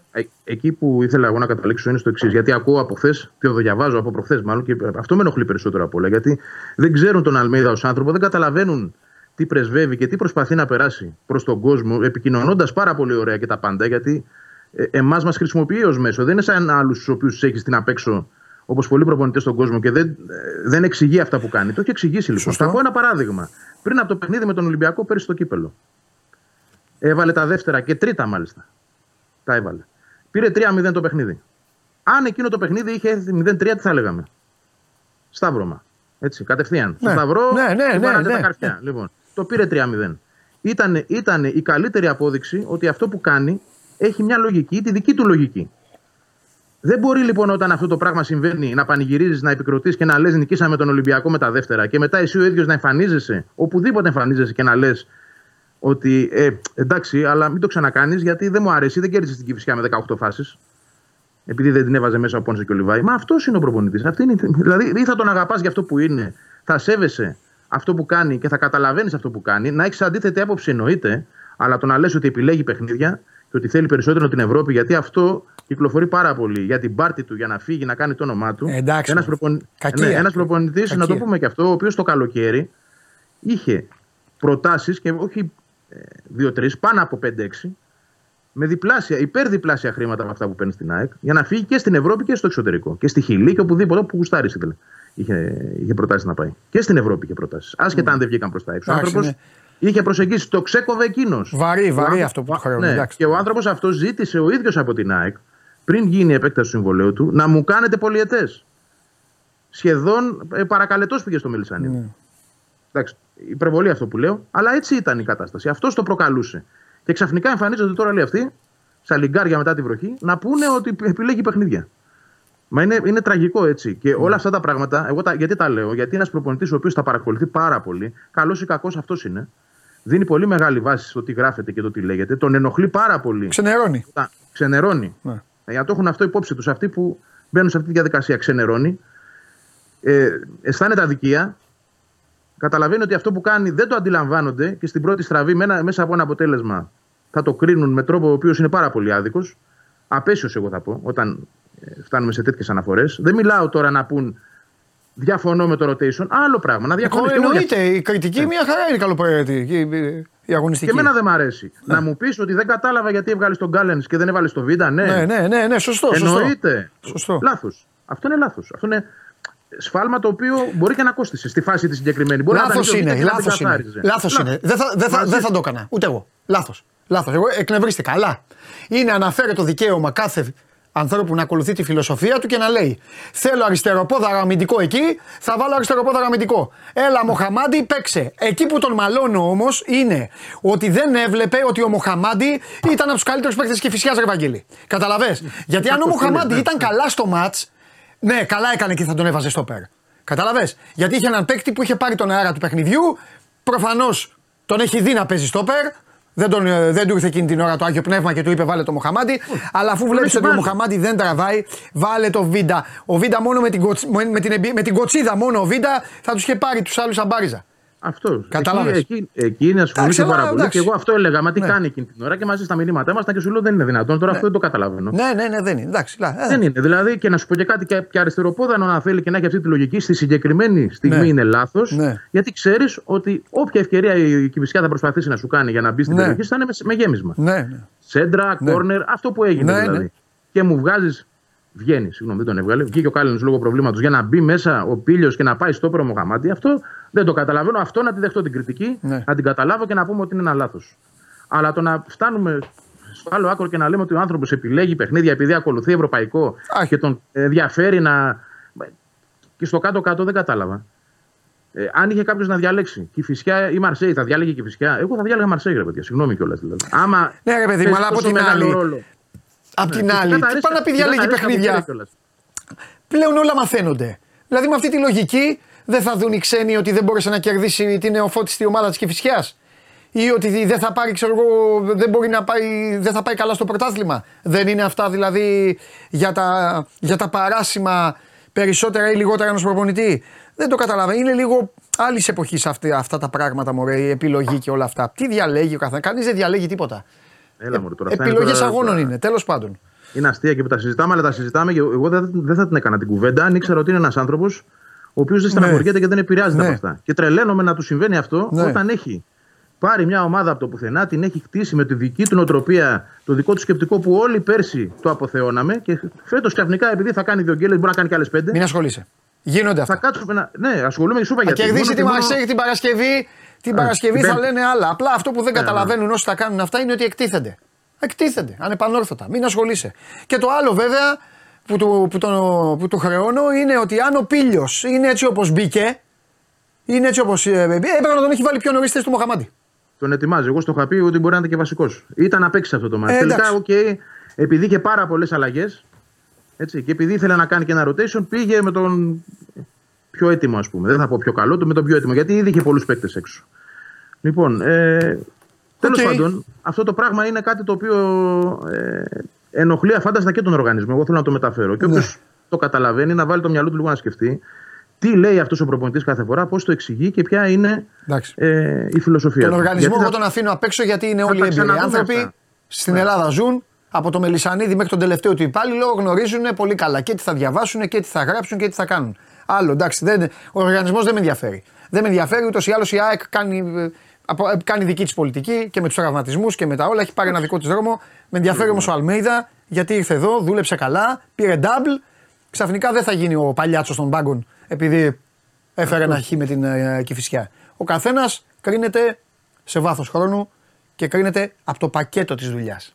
Λοιπόν, τέλος πάντων, καλά, σ' αφήνω, θα πούμε αρκετά αυτή τη βδομάδα. Έγινε. Σ' αφήνω. Παντελή μου, καλή συνέχεια. Άντε, φιλιά, μιλάμε. Να πάρω τα παιδιά, φιλιά. Μιλάμε. Πάμε για να προλάβουμε, έλα, γιατί έχουμε πάρει σβάρνα όλους και έχουμε αφήσει τον πρωτοπόρο στην άκρη. Δεν είναι σωστό.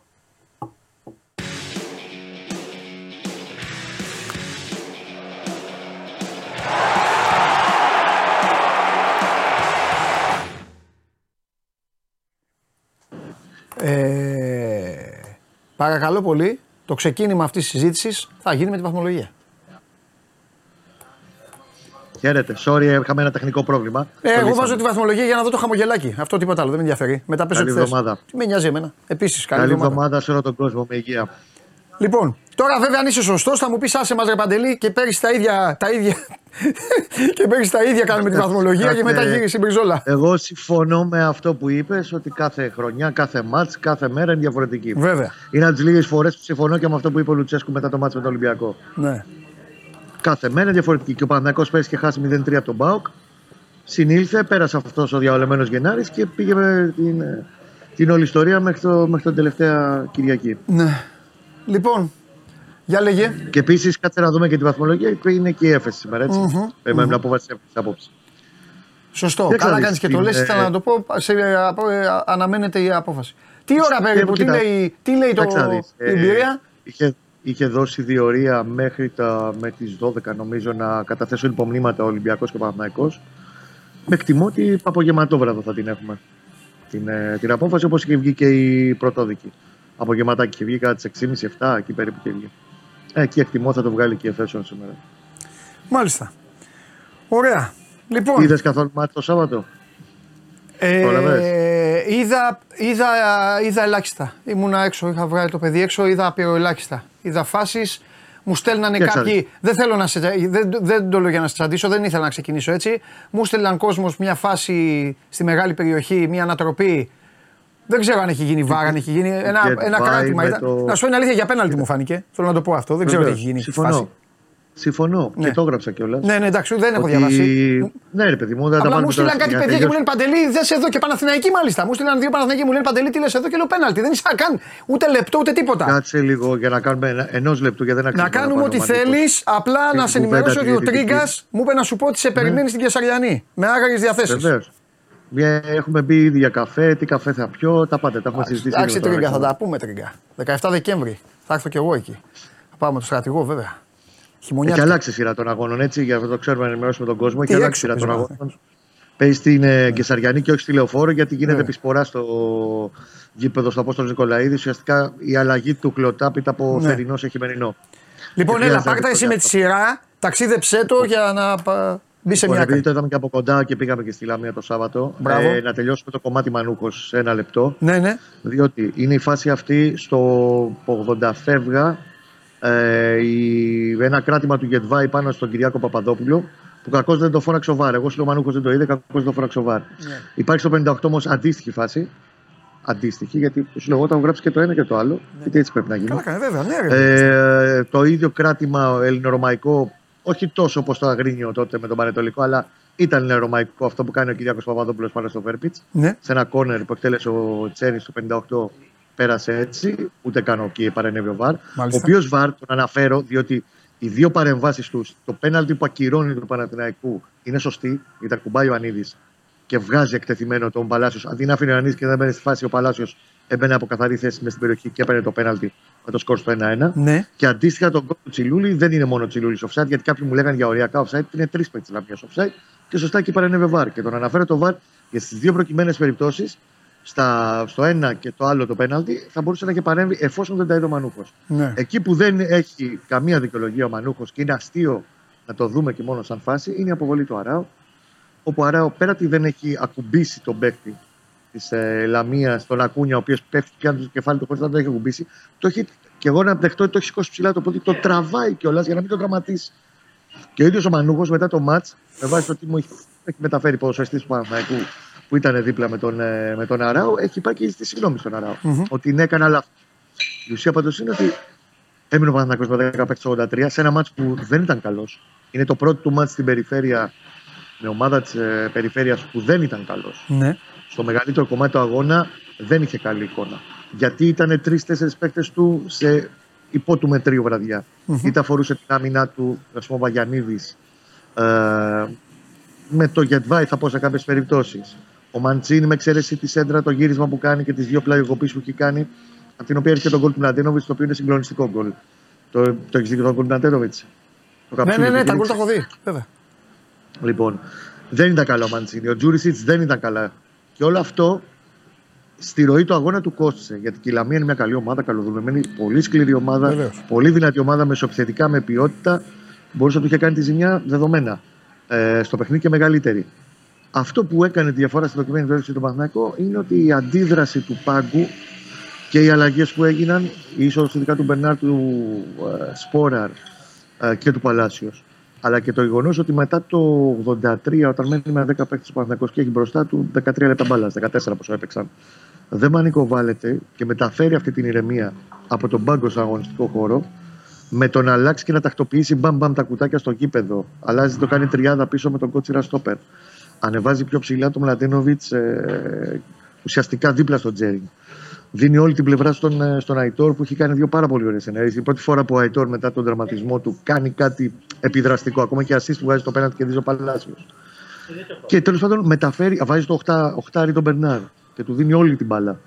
Όλο αυτό μεταφορά και η αναδόμηση τέλος πάντων που έγινε σε ροή αγώνα της 10ης του Παναθηναϊκού, έσπρωξε και κράτησε τον Παναθηναϊκό ψηλά, όχι απλά για να πει πάμε να κρατήσουμε το χ εδώ, το κομμάτι πίεση, να το αλλάξει προς το τέλος και να παίξει τα αρέστα του και να δικαιωθεί, γιατί όπως είπε και ο Μπερνάρ μετά το τέλος του αγώνα, το ποδόσφαιρο καμιά φορά στα επιστρέφει αυτά.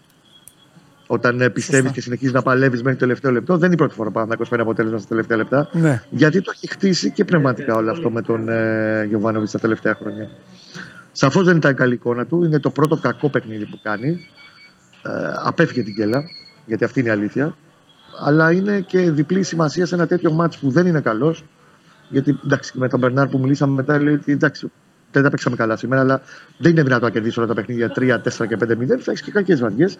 Το θέμα είναι, το ζητούμενο είναι σε αυτά τα μέτρια βράδια να μην αφήνεις βαθμούς πίσω σου. Και η ουσία είναι ότι ο Παναθηναϊκός το κατάφερε στο τέλος. Έχασε και το πέναλτι Σφόραρ. Για εκεί που έβαλε το γκολ. Και πήρε τα πάνω του να πούνε Παναθηναϊκά καλό λόγο, έχασε και το πέναλτι, αλλά εντάξει, μικρή σημασία έχει. Αν και νομίζω ότι γενικά στα πέναλτι θα πρέπει να γίνει μια κουβέντα περί των εκτελεστών. Εντάξει, αν ήταν ο Ιωαννίδης και ήταν μες στο γήπεδο, ο Ιωαννίδης ο εκτελεστής, ο οποίος είναι άχαστος. Αλλά οκ. Okay. Είναι ο δεύτερος εκτελεστής. Ναι, η φόρ. Πάντα η προτεραιότητα δίνεται στους φόρ. Βάζει τους φόρ. Είναι λογικό. Είναι φιλοσοφία ότι είναι οκ. Okay. Αλλά ίσως. Τι θες, εσύ, ποιον θες. Έλα, πες, κάποιον θες εσύ. Κοιτάς και τι έχεις στο γήπεδο εκείνη την ώρα. Ο Φώτης δεν ήταν στο γήπεδο. Θα μπορούσε για παράδειγμα. Εννοείται, Σαγαμάκο. Εννοείται, αλλά ποιον θα ήθελες. Θα μπορούσε να το βάλει ο Αϊτόρ για παράδειγμα. Αυτό λέμε, εντάξει. Ο οποίος έχει τέλος πάντων καλύτερη. Αλλά οκ, τώρα η ουσία είναι ότι έγραψε αυτό που ήθελε ο Παναθηναϊκός. Πέρασε από ένα δύσκολο μάτι. Σου είπα και την Παρασκευή του Καουμοσφαιράκι που μιλάγαμε ότι είναι παγίδα. Γιατί είναι καλή ομάδα η Λαμία, γιατί θα έχεις και δύσκολες βραδιές. Και το ζητούμενο είναι ότι τουλάχιστον από εκεί που θα μπορούσε να έχει στραβοπατήσει τώρα και να κάνουμε άλλη κουβέντα σήμερα το πρωί, η ψυχολογία είναι σε ακόμα καλύτερο επίπεδο. Δηλαδή, τέτοια μάτς και έτσι όπως εξελίσσονται, σε κάνουν να το πιστεύεις ακόμα περισσότερο. Χωρίς μεγάλα λόγια, χωρίς υπερβολές, χωρίς τίποτα. Κυριακή και όπως βγαίνει. Τώρα βεβαίως. Εντάξει, του κάθονται και καλά τώρα και των υπολείπων τα σκοράκια. Σύμφωνοι, 100%. Ήταν μια Κυριακή, ένα Σαββατοκύριακο γενικά λίγο. Δεν το περίμενε σε τέτοια έκταση τα υπόλοιπα των μεγάλων. Ναι. Αλλά ξέρεις, η γκέλα παραμονή παντού. Εγώ σου έχω πει ότι από τη στιγμή που και οι 4 μέχρι το Δεκέμβρη, μίνιμουμ, γιατί εγώ πιστεύω και όλοι θα συνεχίσουν και τον Φλεβάρη και θα παίξουν μπαλίτσα. Θα είναι πολύ διαφορετική χρονιά η φετινή. Δηλαδή, όλοι θα γκελάρουν. Συμφωνώ. Μετρήσει τις μικρότερες ώρες. Συμφωνώ. Ο μήνας που θα καθορίσει τα play-off είναι ο Φλεβάρης. Συμφωνώ. Αυτός ο μήνας θα είναι φέτος. Βεβαίως και ένας φορτωμένος Γενάρης για όλους, γιατί και τα κύπελα στη μέση. Και ντέρμπι πολλά. Για όλους. Δηλαδή, θα παίξει ο Παναθηναϊκός με την ΑΕΚ, θα παίξει ο Παναθηναϊκός στην Τούμπα, θα παίξει τα δύο μάτια με τον Ολυμπιακό και μετά και πρωτάθλημα. 6 Δεκέμβρη, ένα μήνα από σήμερα, καλά λέω, ναι. Παίζει Παναθηναϊκός Ολυμπιακός.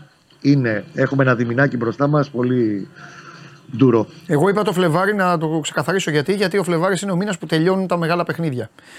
Του Παναθηναϊκού το φόρτωμα είναι Γενάρη, οι υπόλοιποι σκοτώνονται Φλεβάρι, οπότε και ο Παναθηναϊκός θα γνωρίζει όπως όλοι που θα κάτσει η μπίλια εν ώψη play-off. Τέλος πάντων, εντάξει, αφήνω, θα έχουμε να τα πούμε.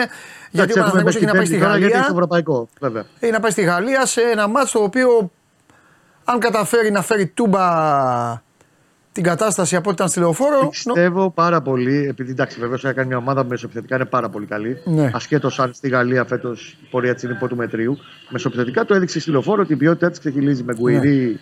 και όλους αυτούς τους ναι. καλούς παίχτες. Εγώ το πιστεύω ότι έχει τη δυνατότητα, δηλαδή ειδικά στην Ευρώπη, αν ακούσει τα εκτός έδρας του φέτος, το δείχνει ότι μπορεί να τα πάει καλά. Εγώ το πιστεύω ότι θα το πάρει το αποτέλεσμα την Πέμπτη. Και τελευταίο πινελάκι. Ναι. Πώς θα φαίνει η ζωή και τι κύκλος κάνει. Έχασε η Villarreal τεστ. 2-3 από την ομάδα σου, την Bilbao. 0-3 ήμασταν, ναι, να τα λέμε αυτά. Κύριε Αντώνη Κολομίδη, το βλέπεις και άσο εύκολο. Για πες. Το μάζεψε στο τέλος, το έκανε 2-3. Ναι. Δεν είναι καλά ο Πατσέτα εκεί, το βλέπω και αυτό να τον σκουπίζω. Και ποιος είναι υποψήφιος βασικός για να αναλάβει. Ο Μαρθελίνο, τον οποίο απέκλεισε ο Παναθηναϊκός με τη Μαρσέ και ακόμα κάτι και λέει για αυτόν τον αποκλεισμό. Καλώς να έρθει και αυτός. Να ξανάρθει. Έτσι. Φιλιά. Άντε, καλή δύναμη. Φιλιά πολλά. Καλέ μου φίλε, επειδή εντάξει είναι διαδραστική εκπομπή, όταν προλαβαίνω να δω κι εγώ κάτι, γιατί πυροβολείται συνεχώς. Πού είναι το φιλάρακι αυτό που ρώταγε. Ο Παναγιώτης λέει: Παντελή, ρώτα για στόπερ, τι γίνεται. Δεν θα κάνω τέτοια ερώτηση, καλέ μου φιλαράκο. Εννοείται ότι ψάχνουνε. Δεν ψάχνει. Ο άλλος άνθρωπος έχει πάθει χιαστό. Έχει έναν με τους άλλους που παθαίνουν. Πήγε σε ντέρμπι και έπαιξε με στόπερ το αμυντικό του χαφ. Τι να ρωτήσω, αν ψάχνεις στόπερ. Όλοι ψάχνουνε. Παρένθεση τώρα μεγάλη, ανοίγω μεγάλη παρένθεση. Η ποδοσφαιρίλα πάει λίγο στην άκρη, όχι ακριβώς στην άκρη, θα δείτε γιατί. Και πάμε μπάσκετ, έλα. Κατέβασε το νέο app του Sport 24 και διάλεξε τι θα δεις. Με το MySport24 φτιάξε τη δική σου homepage επιλέγοντας ομάδες, αθλητές και διοργανώσεις. Ειδοποιήσεις για ό,τι συμβαίνει για την ομάδα σου. Match Center, Video Highlight, Live εκπομπές και στατιστικά για όλους τους αγώνες. Μόνο αθλητικά και στο κινητό σου με το νέο Sport24 app. Κατέβασέ το!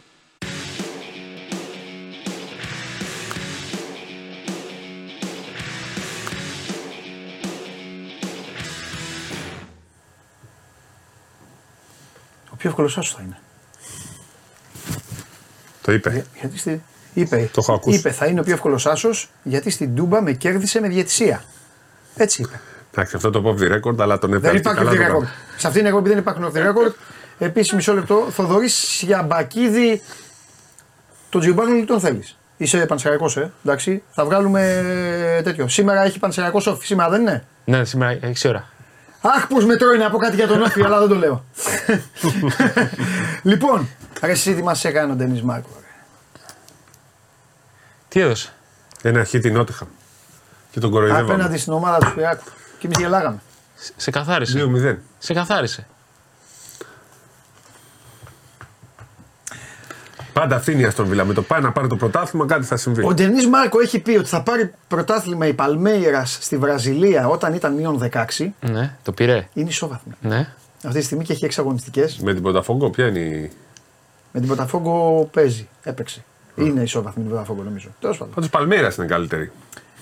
Τώρα πώς πήγε μείον 16, μήπως 8 μάτς λιγότερα. Για να κάνει ο Ντενίς το κομμάτι του. Και έχει πει ότι θα πάρει το πρωτάθλημα ο Ολυμπιακός, πρόσεξε, τον Ιούλιο. Με άλλο προπονητή. Έχει πει από τον Ιούλιο θα πάρει το πρόγραμμα, αλλά με άλλο προπονητή. Ναι. Τι να πεις. Τέλος πάντων, λοιπόν. Μπορεί να πέταξε αυτό στην κροτίδα. Γιατί βλέπω τη σοβαρή. Λοιπόν, πολλά συγχαρητήρια. Πολλά συγχαρητήρια. Στα παιδιά. Πολλά συγχαρητήρια, φίλε, γιατί δεν είναι μόνο αυτός που χάνει το αποτέλεσμα, είναι και αυτός που το παίρνει. Και τέτοια ομάδα νεοφώτιστη με τόσα buzzer beater, γιατί και αυτό buzzer beater ήταν. Ουσιαστικά, ναι. Εντάξει.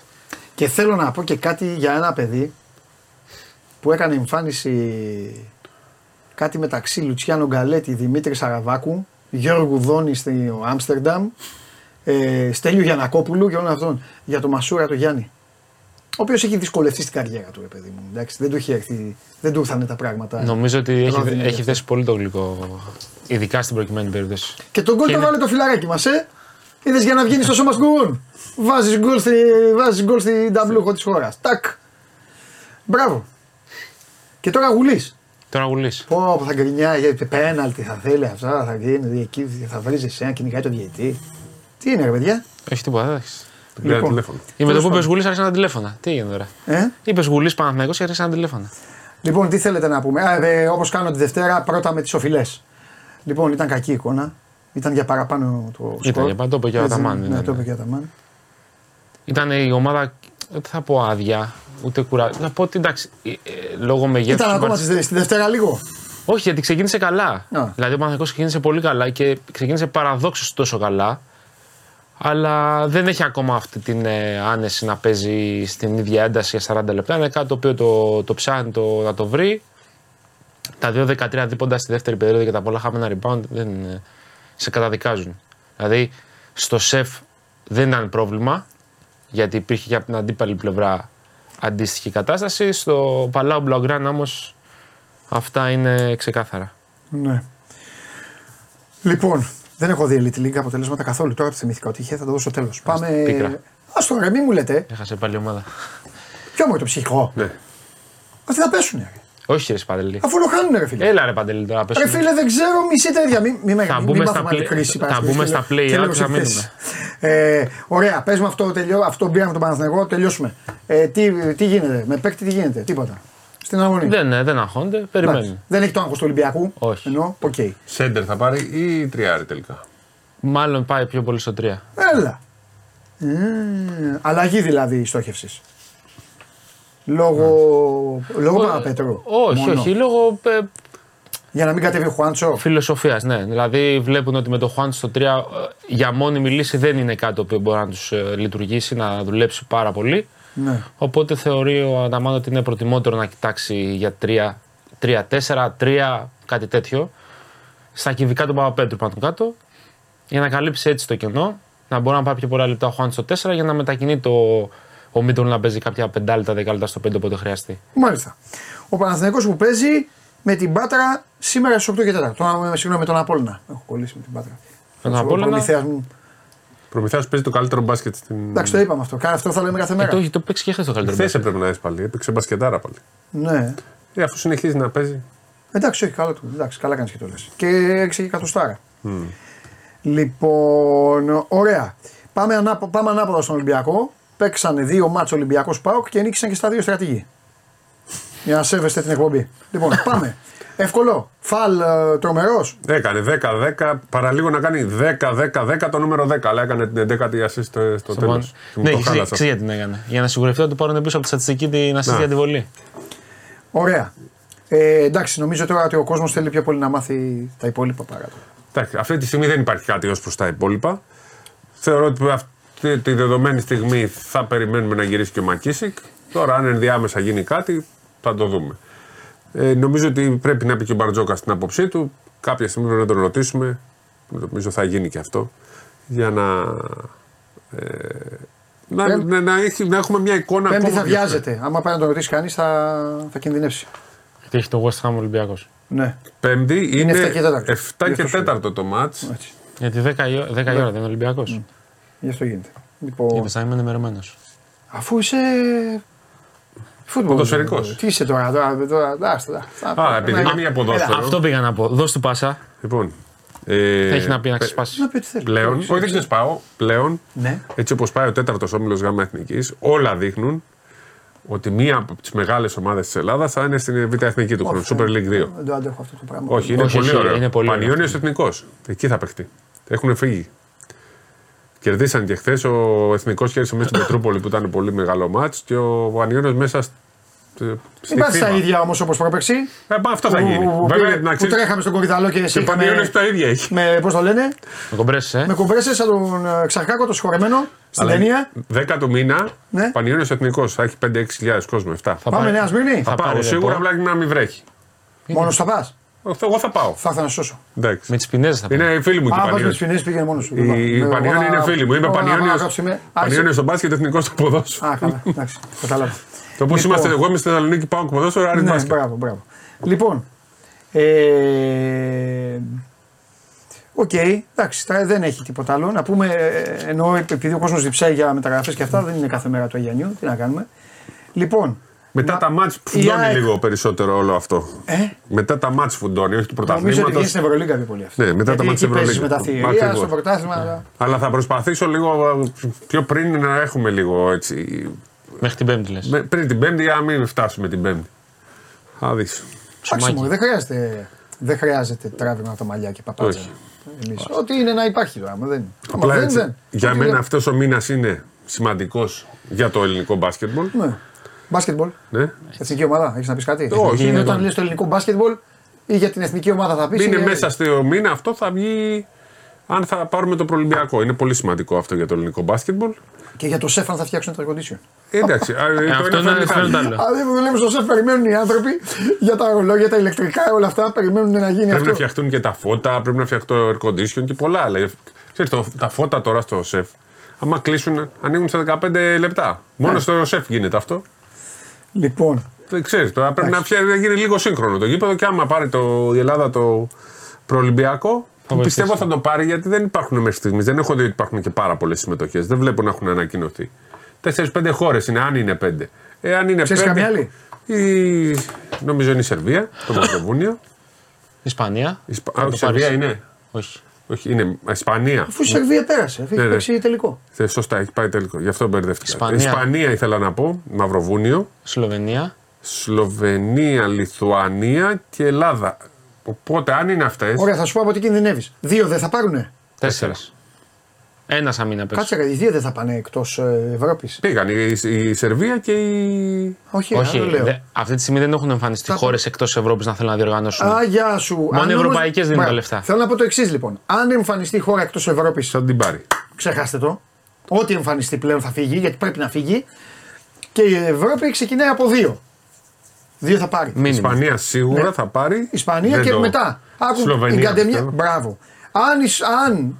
Αν οι Ντάλλας χαιρετήσουν, το έχεις χάσει να ξέρεις. Γιατί αυτός πάει. Αλλά αυτό βγαίνει τώρα. Δεν ξέρουνε. Αυτό θα βγει τώρα. Άμα το πάρουνε θα πάει ούτως ή άλλως. Ούτως ή άλλως προλαβαίνει. Και ο Ντόνσιτς και με την επόμενη του τελικού θα έπαιζε. Δεν θα πάει τελικούς, αλλά τέλος. Ποιος θα πέρασε από το Βασιλιά στη Δύση. Πέρασε ο Ντόνσιτς από το Βασιλιά στη Δύση να πάει μέχρι τέλους. Ζήτω Κηφισιά, νορφίστας. Λιθουανία δεν πιστεύω ότι μπορεί να το ξαναπάρει αν δεν υπάρχουν. Ναι, μωρέ, εντάξει. Το πήρε την προηγούμενη φορά. Δεν μπορεί σε κάθε Ολυμπιακού αγώνας να παίρνει Λιθουανία. Να εκνευρίζουν αυτά που κάνανε στο. Δεν ήταν εκνευριστική. Ναι, γι' αυτό πιστεύω ότι. Οπότε περιμένουμε αυτό το μήνα, είναι σημαντικός μήνας για τον μπάσκετμπολ. Σημαντικός μήνας για τον μπάσκετμπολ και για τους Ευρωπαίους που παίζουν στο NBA. Αυτό έχω να πω, τίποτα άλλο. Πανιώνιος. Εννοεί για τις μεταγραφές, τους κομμένους εννοείς. Ναι. Πώς με πιάνεις, ρε μεγάλη. Το είπα τώρα γιατί περιμένει ο κόσμος. Όχι, μέχρι εκεί, ας τον κόσμο να περιμένει. Λοιπόν. Δεν θα πούμε για μεταγραφές, αλλά πετάμε το. Είπα ωραίο. Κάτι, δεν το είπαμε γιατί την Παρασκευή το είπαμε. Αυτό. Πήγε, τον Πετρούσεφ έχεις πει καταρχάς. Ο Πετρούσεφ είναι παλιό. Και τώρα μπορεί να κοπεί. Βεβαίως και ισχύει ακόμα. Ο Μίτσιτς. Πανιώνιος Μύκονος. Ο Μίτσιτς. 86-61. Ματσάρα, όχι από ενδιαφέρον, αλλά έχει ωραία ατμόσφαιρα. Εντάξει, λίγο στο τέλος έγινε κάποια επεισόδια που καλό ήταν να τα αποφύγουν. Αλλά για 40 λεπτά αγωνιστικά ήταν όλα πάρα πολύ καλά. Γεμάτο γήπεδο. Ωραία. Έπαιξε πολύ καλά και ο Βεργίνης και ο Γκίκας έβαλε εκεί, έκανε 13 assist. Το Κακλαμανάκης καρφώματα. NBA καρφώματα γίνανε. Μπράβο στον Πανιόνιο. Ησυχάσαμε από τη σέρφη του Ελληνιάδη. Αμίντας Παπάγου 99-90. Στην παράταση. Μεγάλη μάχη. Κουρίς εναντίον της πρώτης ομάδας. Ναι. Ελευθερούπολη Πανερυθραϊκός 81-56. Σας είπα, επέστρεψε η Ελευθερούπολη και η Ατρίδης έχει κάνει απίστευτη εμφάνιση όπως είναι διάχρονος, 5 στα 5 τρίποντα, 39 στην MVP βγήκε. 22 χρονών, power forward center, μου αρέσει πάρα πολύ αυτός ο παίκτης. Σημειώνω για το μέλλον, για ομάδες σε basket league μέχρι τώρα, από το Ιατρίδης Καρακώστας. Αυτούς έχω εντοπίσει ότι μπορούν να κάνουν καλά πράγματα στο μέλλον. Τεράστιο διπλό μέσα στο ψυχικό είναι Ανική Εστία Μεγαρίδος. 70-73. Προηγήθηκε 17 πόντους, πέρασε μπροστά κάποια στιγμή νομίζω το ψυχικό, αλλά τελικά δεν άντεξε. Ένα σεβό μου Χαρίλα Οστρακούπης 58-67 με ψυχολογία γηπέδου τώρα από τον Δήμαρχο. Ναι. Και τώρα παίζει με τον Ηρακλή στο γήπεδό της. Με κόσμο. Το Μεσολόγιο το γήπεδο, ναι, ναι. Ο Διαμαντόπουλος εκεί καθάρισε, αλλά δεν έχει πάρει ακόμα τα ενία. Έσπερος Λαμίας, Ερμής Κυματαρίου 73-82. Η αντεπίθεση του Ερμή που ξεκίνησε με τρισίτες και τώρα.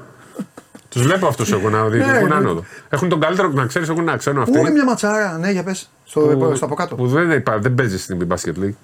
30 πόντους που μπορεί να βάζει όποτε θέλει. Καρφώνει, βάζει τρίποντα. Κυματάρι. Πίστευτος. Και πώς δεν έχουν βοηθήσει αυτόν. Δεν έχω καταλάβει γιατί παίζει εκεί. Δεν τον πάρει ο Κολοσσός. Μόνο ο Κολοσσός. Είναι για Προμηθέα αυτός. Για τέτοιο επίπεδο. Για να δούμε. Θα το δεις. Ο Μπράουν δεν λέγεται. Λοιπόν, Δόξα Λευκάδας, Κόρυβος 81-82. Δεν το περίμενα αυτό να σου πω την αλήθεια. Ο Κόρυβος έχει 4-2, είναι τρίτη θέση μαζί με Πανιόνιο. Πολλές ομάδες. Βέβαια είναι 4-2-3-3, είναι 12 ομάδες. Στον ένα βαθμό διαφορά. Και η Ρακλάρα 75-73 το μήνυμα. Ναι. Να κλείσουμε στην έδρα θα κερδίζει, εκτός έδρας θα χάνει. Α, 15-15 θα τελειώσει. Κάπως έτσι το βλέπω. Πόσο είναι. Κάπου εκεί πάει. Μάλιστα. Και ο Μιλώνας είναι από τις ομάδες τις καλές για την άνοδο. Πλούσια. Μπράιαντ λέγεται το παίκτης. Μπράιαντ. Εγώ τον είπα Μπράουν. Μπράιαντ. Ποιος το είπε? Ένας άνθρωπος. Μπράβο, Βαγγέλη. Ο Μπράιαντ είναι παιχτάρα. Α, τον είπα Μπράουν, δεν το θυμόμουν. Εντάξει, ρε σπίγα, τι έγινε. Μπράιαντ. Σκοτώνουν άλλους. Μάλιστα. Ωραία, κανάλι έχουμε τίποτα. Μπάσκετ λίγα δεν είπαμε. Δεν είπαμε, σωστά. Πήγαμε πρώτα στην Ελίτ. Ναι, γιατί πιάσαμε το τέτοιο. Λοιπόν, ΑΕΚ Καρδίτσα 103-88. Κολοσσός Άρης 78-88. Ο Άρης παίζει πολύ ωραίο μπάσκετ και στον κατηγορούν ότι παίζει. Καράτε. Καράτε. Βγήκε, τι, εγώ με το καράτε είμαι. Βγήκε ο Σεγκούρα και είπε καράτε. Καράτε μπάσκετμπολ. Σεγκούρα. Δεν πειράζει, καράτε μπάσκετμπολ. Ο καθένας. Με γκάουτλοκ τέτοιο. Όσο κερδίσουν. Πόσο έβαλε. 22. 22 γκάουτλοκ. Παρ' όλα αυτά ο καρατερίστας τους. Έτσι. Μαρούσι Περιστέρη 74-103. Στο δεύτερο. Αυτό ήταν λίγο κλειστό όμως. Ναι, ναι. Επιστροφή Σπανούλη, τιμήθηκε, του δώσανε και τα κόλπα του. Εντάξει. Λοιπόν, αυτά και το πρώτο για τον Ολυμπιακό είπαμε και Προμηθέας Λαύριο 173. Με πασκετάρα. Εντάξει, ο Λαύριο την έχει κάνει τη δουλειά του μέχρι τώρα. Και με το παραπάνω. Λέγε. Πριν κλείσουμε. Ναι. Επειδή. Θες να πω κάτι για Κηφισιά. Δεν υπάρχει μπάσκετ μόνο ποδόσφαιρο. Ναι, σωστά. 2:30. Πότε? Σήμερα. Σε μία ώρα. Εδώ δίπλα. Καλυθέα. Έχει μεγάλο μάτς. Άθενς Καλυθέα, Χανιά. Ματσάρα. Ή θα λες σωστά τις ομάδες όπως τις λένε οι ξένοι, ή θα κάνεις αυτά που Παναθηναϊκός Ολυμπιακός που με τσαντίζουνε. Λοιπόν, έχει Καλυθέα Χανιά. Ξέρεις πόσες φορές είπα να σηκωθούμε να φύγουμε να πάμε να δούμε. Με το που τελειώσει. Τέλος, την Κυριακή 10 Δεκέμβρη θα πάμε να δούμε ποδόσφαιρο, γάμα εθνική. Όπου θες καθόμαστε. Στο κέντρο, Σπανιόνιους, Εθνικούς, όπου και να πάμε. Όχι. Θα πάμε κάπου να μην έχει κόσμο. Καλά, 15.000 χώρα την γήπεδο. Μπορούμε να βρούμε. Εντάξει, σιγά μην πάνε και 15.000. Και στους εθνικούς να μάθει ότι θα έχει χώρο. Σιγά μην πάνε 15.000 να δουν ένα εθνικό. Καλά, θυμάσαι τι έγινε στην προοδευτική. Πρόσεξε, μας βλέπει κόσμος. 5.000 είχε. Δεν ήταν γεμάτο το γήπεδο. Α, ναι. Δεν πήγες να ψήσεις τους εθνικούς. Όχι, δεν τους αφήσα να βγουν. Αν είδες όποιος όταν πήγε. Ήταν γεμάτο και εσύ πίσω καβαλιαράτος καθόταν κόχλαζε στο γήπεδο και μου έκανε. Πλάκωσαν οι Ολυμπιακοί μέσα, Ολυμπιακοί στο γήπεδο. Όχι, ήταν και αγκτζίδες. Οι μισοί ήταν αγκτζίδες. Ναι, μπράβο. Έβρισε όλη τη Super League ο Σπύρος. Λοιπόν. Όταν παίζει ο εθνικός γεμίζουν τα γήπεδα. Ο εθνικός. Μα βέβαια, ο εθνικός είναι αυτός που γεμίζει τα γήπεδα. Ακριβώς. Ναι, αριστερό. Εννοείται. Τα λέμε μετά. Τι να πει κανείς. Παρασκευή. Τι να πει για σένα. Παρασκευή θέλω head to head με Γουλή. Εννοείται. Εδώ όμως, όχι Skype. Πώς γίνουν αυτοί οι μόνοι τους, πρέπει να πάρεις το ρόλο σου. Ναι, αλλά μιλάς σαν παράγοντα εσύ. Ενώ αυτοί κράζουν. Εσύ δεν μπορείς να κράξεις, αυτή είναι η διαφορά. Λοιπόν, παιδιά, αυτά για τον μπάσκετ. Φτώχεια καταραμένη, υπομονή να κάνετε και ό,τι είναι να γίνει, θα γίνει. Τώρα επιτρέψτε μου να περάσουμε στο επόμενο θέμα.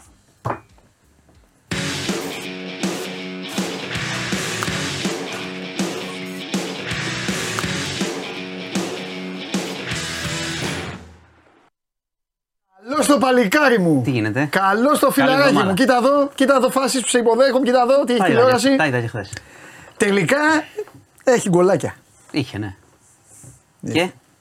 Δεν ξέρω, εσύ θα το πεις τα και. Τι. Να πω τις ειδήσεις πρώτα ή να θέλετε να ξεκινήσουμε με το ποδόσφαιρο. Να πεις ό,τι γουστάρεις, ό,τι αγαπάς, εγώ είμαι μαζί σου. Ωραία. Λοιπόν. Και θα σου ανεβάσω και την ψυχολογία. Είναι ανεβασμένη ψυχολογία. Από τι? Από το. Από φαλ, triple double. Όχι, την ομάδα. Ποια ομάδα? Τον Ολυμπιακό, από την ιστορία της. Είναι ανεβασμένη ψυχολογία. Καλά, ναι, εντάξει. Γιατί? Εντάξει, αυτό. Μιλάω για τα αποτελέσματα. Αν μείνει στη δίαιτα και ο Ολυμπιακός 1 στα 20 χρόνια, μπορεί να πέσει η ψυχολογία του και αυτοπεποίθησή του. Με μια ήττα σε ένα μάτς δεν γίνεται κάτι. Δυνατός. Οπότε... Δυνατός. Λοιπόν, ξεκινάμε. Πόθεν έσχες.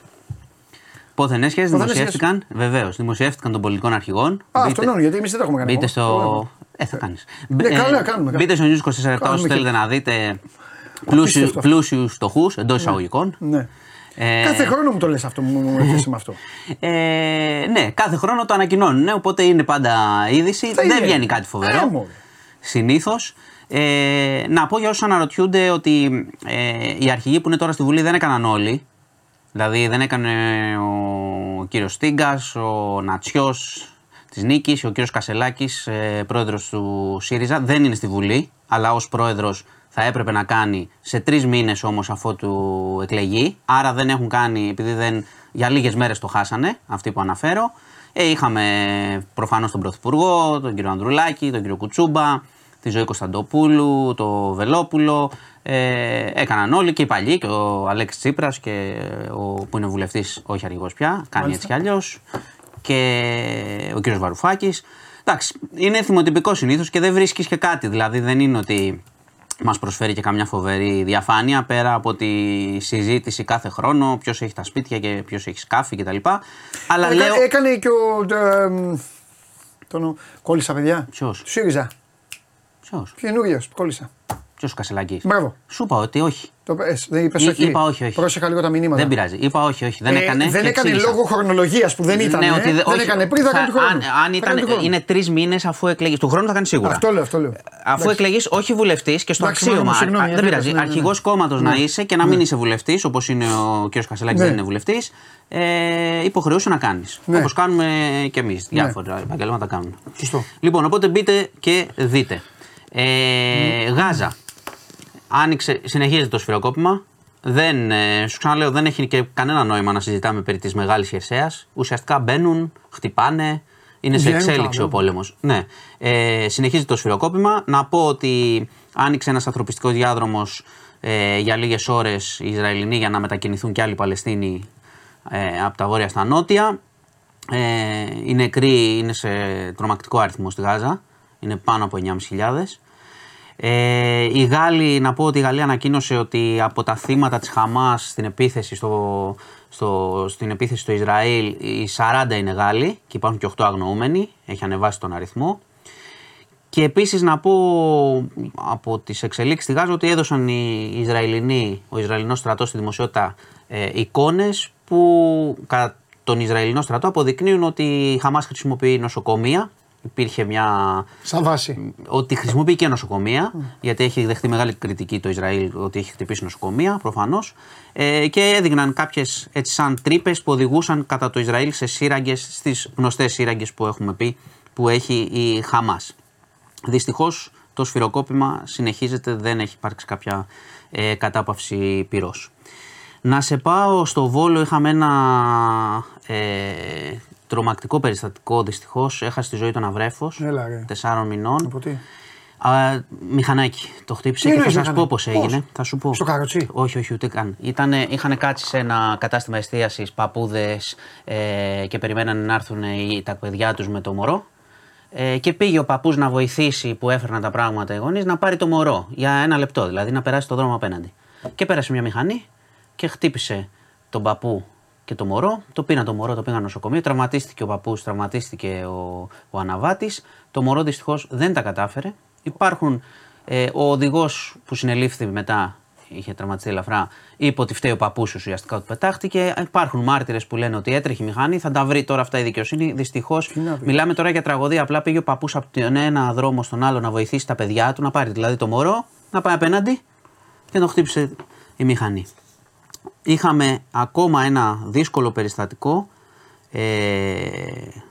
Αρκαδία, οδηγός που πήγαινε με οδηγός κτέλ, πήγαινε με κατεύθυνση την Τρίπολη βράδυ, 47 ετών, είχε μία επιβάτηδα μέσα. Ο άνθρωπος ένιωσε μια διαθεσία, σταμάτησε το κτέλ για λίγο, κατέβηκε και συνέχισε. Και μετά έπαθε ανακοπή. Το κτέλ ευτυχώς το πρόλαβε, το σταμάτησε στον κρεμό. Δεν έπαθε κάτι, δεν τραυματίστηκε η κοπέλα που ήταν μαζί. Ο άνθρωπος δεν τα κατάφερε, δυστυχώς. Και οι πληροφορίες λένε ότι δεν είχε κάτι γενικώς, ότι είχε εξεταστεί και ότι ήταν καλά. Και αυτή η γυναίκα τώρα, σοκ που έπαθε μόνη της ένα λεωφορείο με τον οδηγό να πεθαίνει. Ναι. Τρομακτικό. Αυτά. Ο καιρός δικαιώθηκες με τον καιρό. Ασχολείστε με τις μπάλες. Ποιο καιρό? Με τον καιρό δεν είχαμε τίποτα έτσι. Αφήστε αυτά τα ψέματα πια. Εντάξει, οπότε δεν θα αναφέρω τις προβλέψεις που λένε για κάποιες πάλι κακοκαιρίες εξπρές. Θα τις δούμε. Έχει καταιγίδες για όλους. Έτσι γίνει ο καιρός. Ναι. Αυτά. Ναι. Σου είπα δεν έχω πολλά. Λέγε. Τίποτα. Εντάξει. Η ομάδα έτσι με την καλή επίθεση που έχει και την άμυνα που έχει, η αμυντική λειτουργία μάλλον που έχει, δυστυχώς θα έχει σκαμπανεβάσματα από ό,τι φαίνεται. Πρέπει να το λύσουν αυτό και ως λειτουργία. Δεν ξέρω αν πρέπει να λυθεί και με πρόσωπα. Έχει μεγάλο πρόβλημα. Κατά τα άλλα, εντάξει, ήταν πολύ καλός ο ΠΑΟΚ. Πολύ καλός τακτικά επίσης.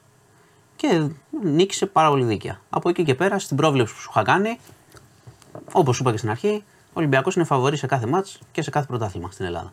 Οπότε αυτά έχω να σου πω. Και εγώ θέλω να προσθέσω το εξής, να σου πω.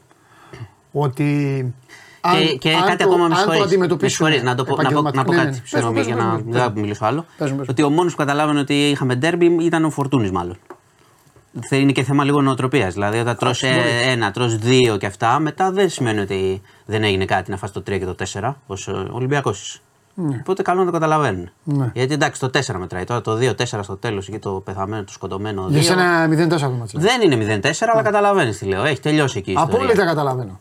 Αυτό λέω. Ωραία. Αν γίνει σωστή διαχείριση, επαγγελματική διαχείριση και σωστή διαχείριση κανονικής ομάδας, από το χθεσινό Ολυμπιακός μπορεί να ωφεληθεί. Δεν φέρνω κάποια καταστροφή. Απλά σου λέω, είδα κάποια καταστροφές. Φέρνει άλλα επίπεδα στο ποδόσφαιρο, δεν μπορεί να φέρει. Ναι. Αυτό. Παιχνίδι. Αυτό.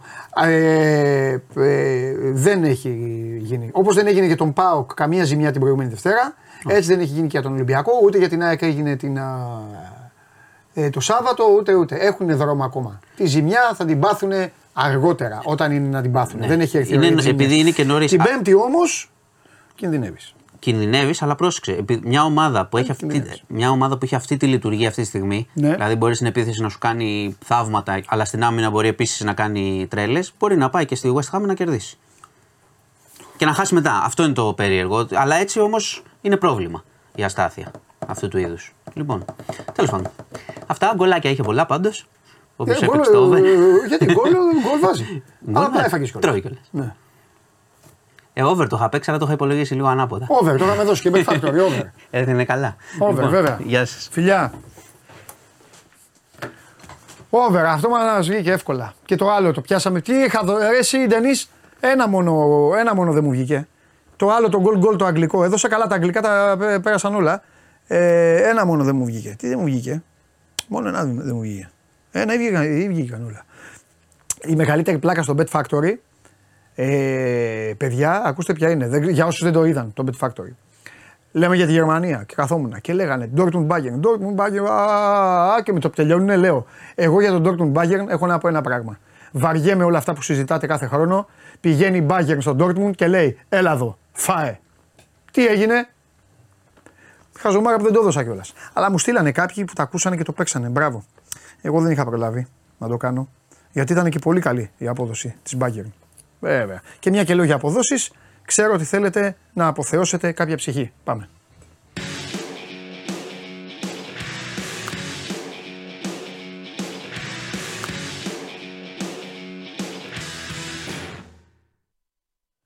Γι' αυτό σας αγαπάω. Η Ipswich δεν βγήκε. Η Ipswich δεν βγήκε που ήταν μπλαζέ στο παιχνίδι. Το είχα δώσει διπλό και ήρθε 2-2.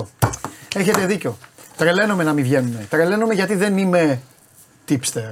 Όπως ο κύριος απέναντι. Λοιπόν, εδώ είναι αποθεώστε τον, εδώ είναι ο άνθρωπός σας. Ζεις μεγάλες στιγμές, ζεις μεγάλα βράδια. Μου στείλανε καμιά 20 άτομα χθες. Είχα τον καημό μου με τη Λούτον και μου στέλνανε ο Ντενής μάγεψε, ο Ντενής αυτό, ο Ντενής εκείνο, ο Ντενής το άλλο. Αποθεώνεσαι για την Παλμέιρας, αποθεώνεσαι για τη Φλουμινένσε.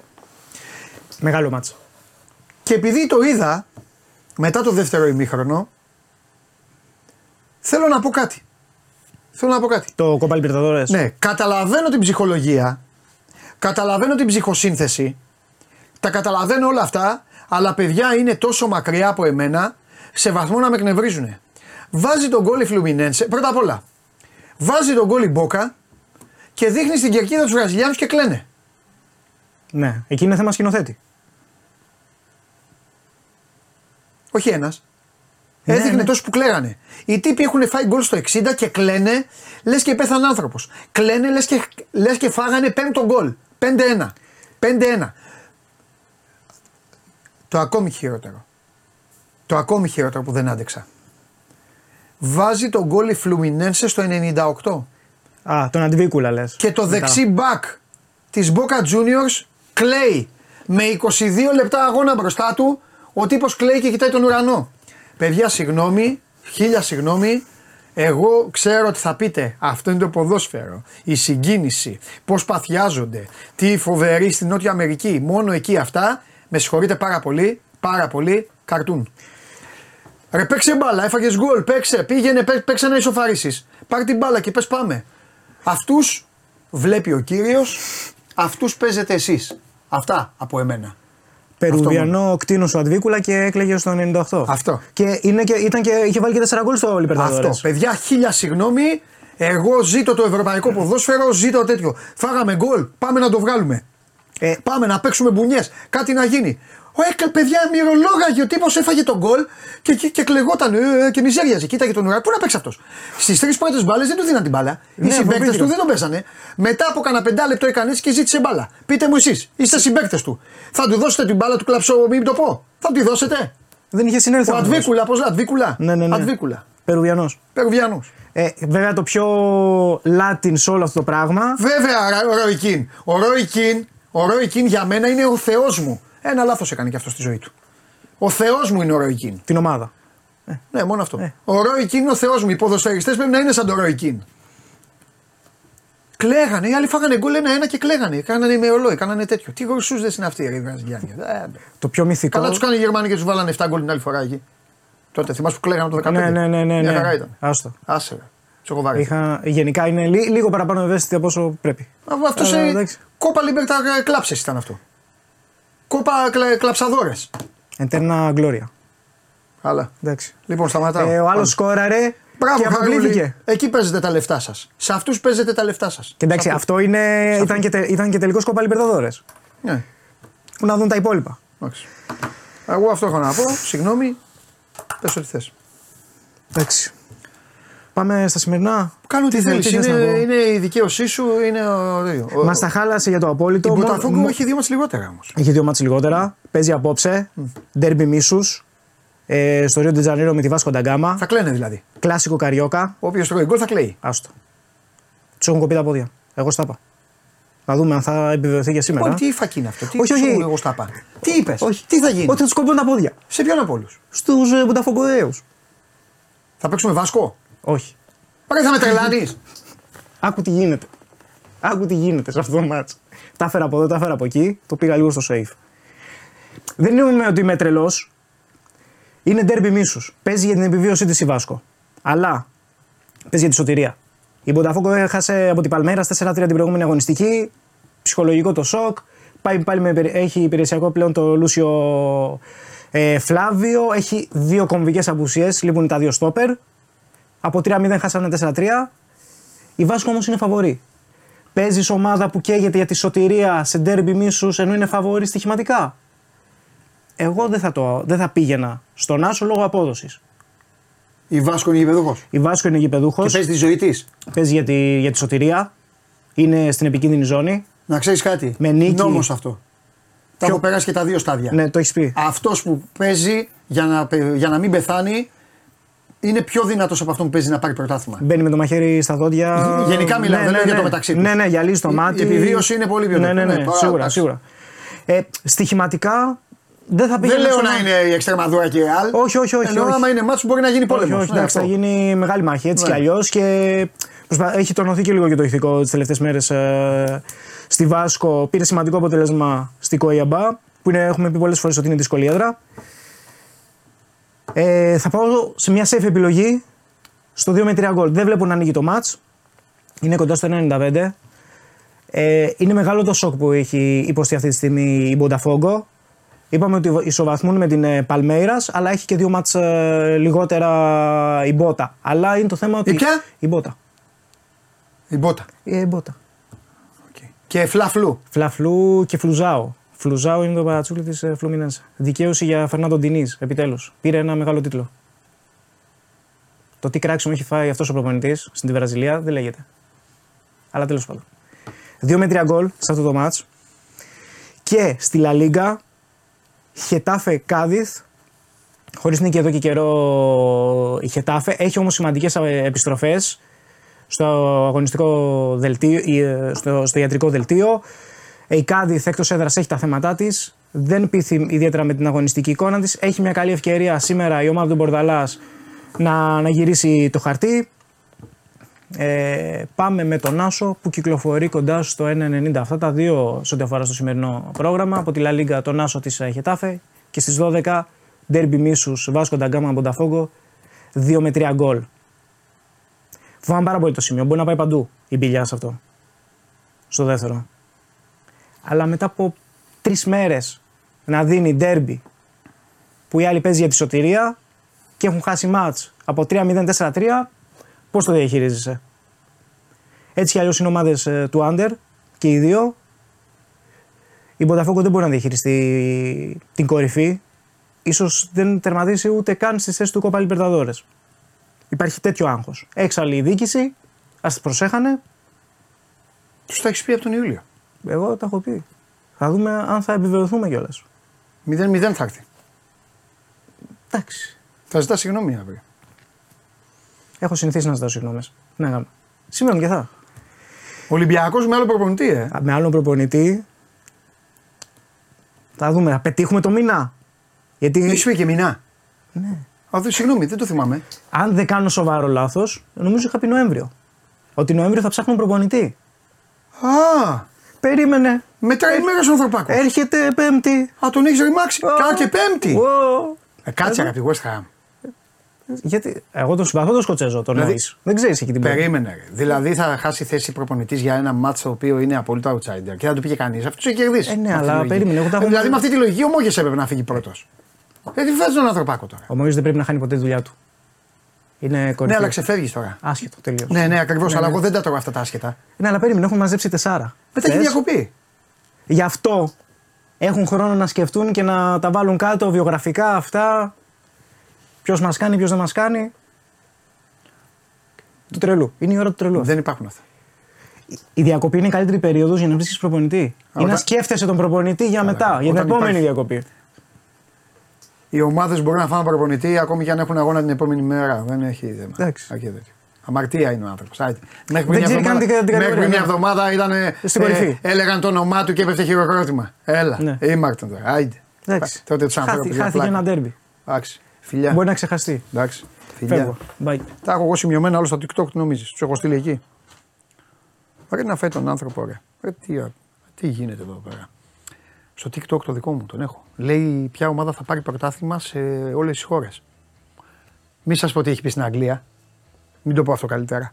Τέλος πάντων. Λαχανόριζο έχω να φάω σήμερα.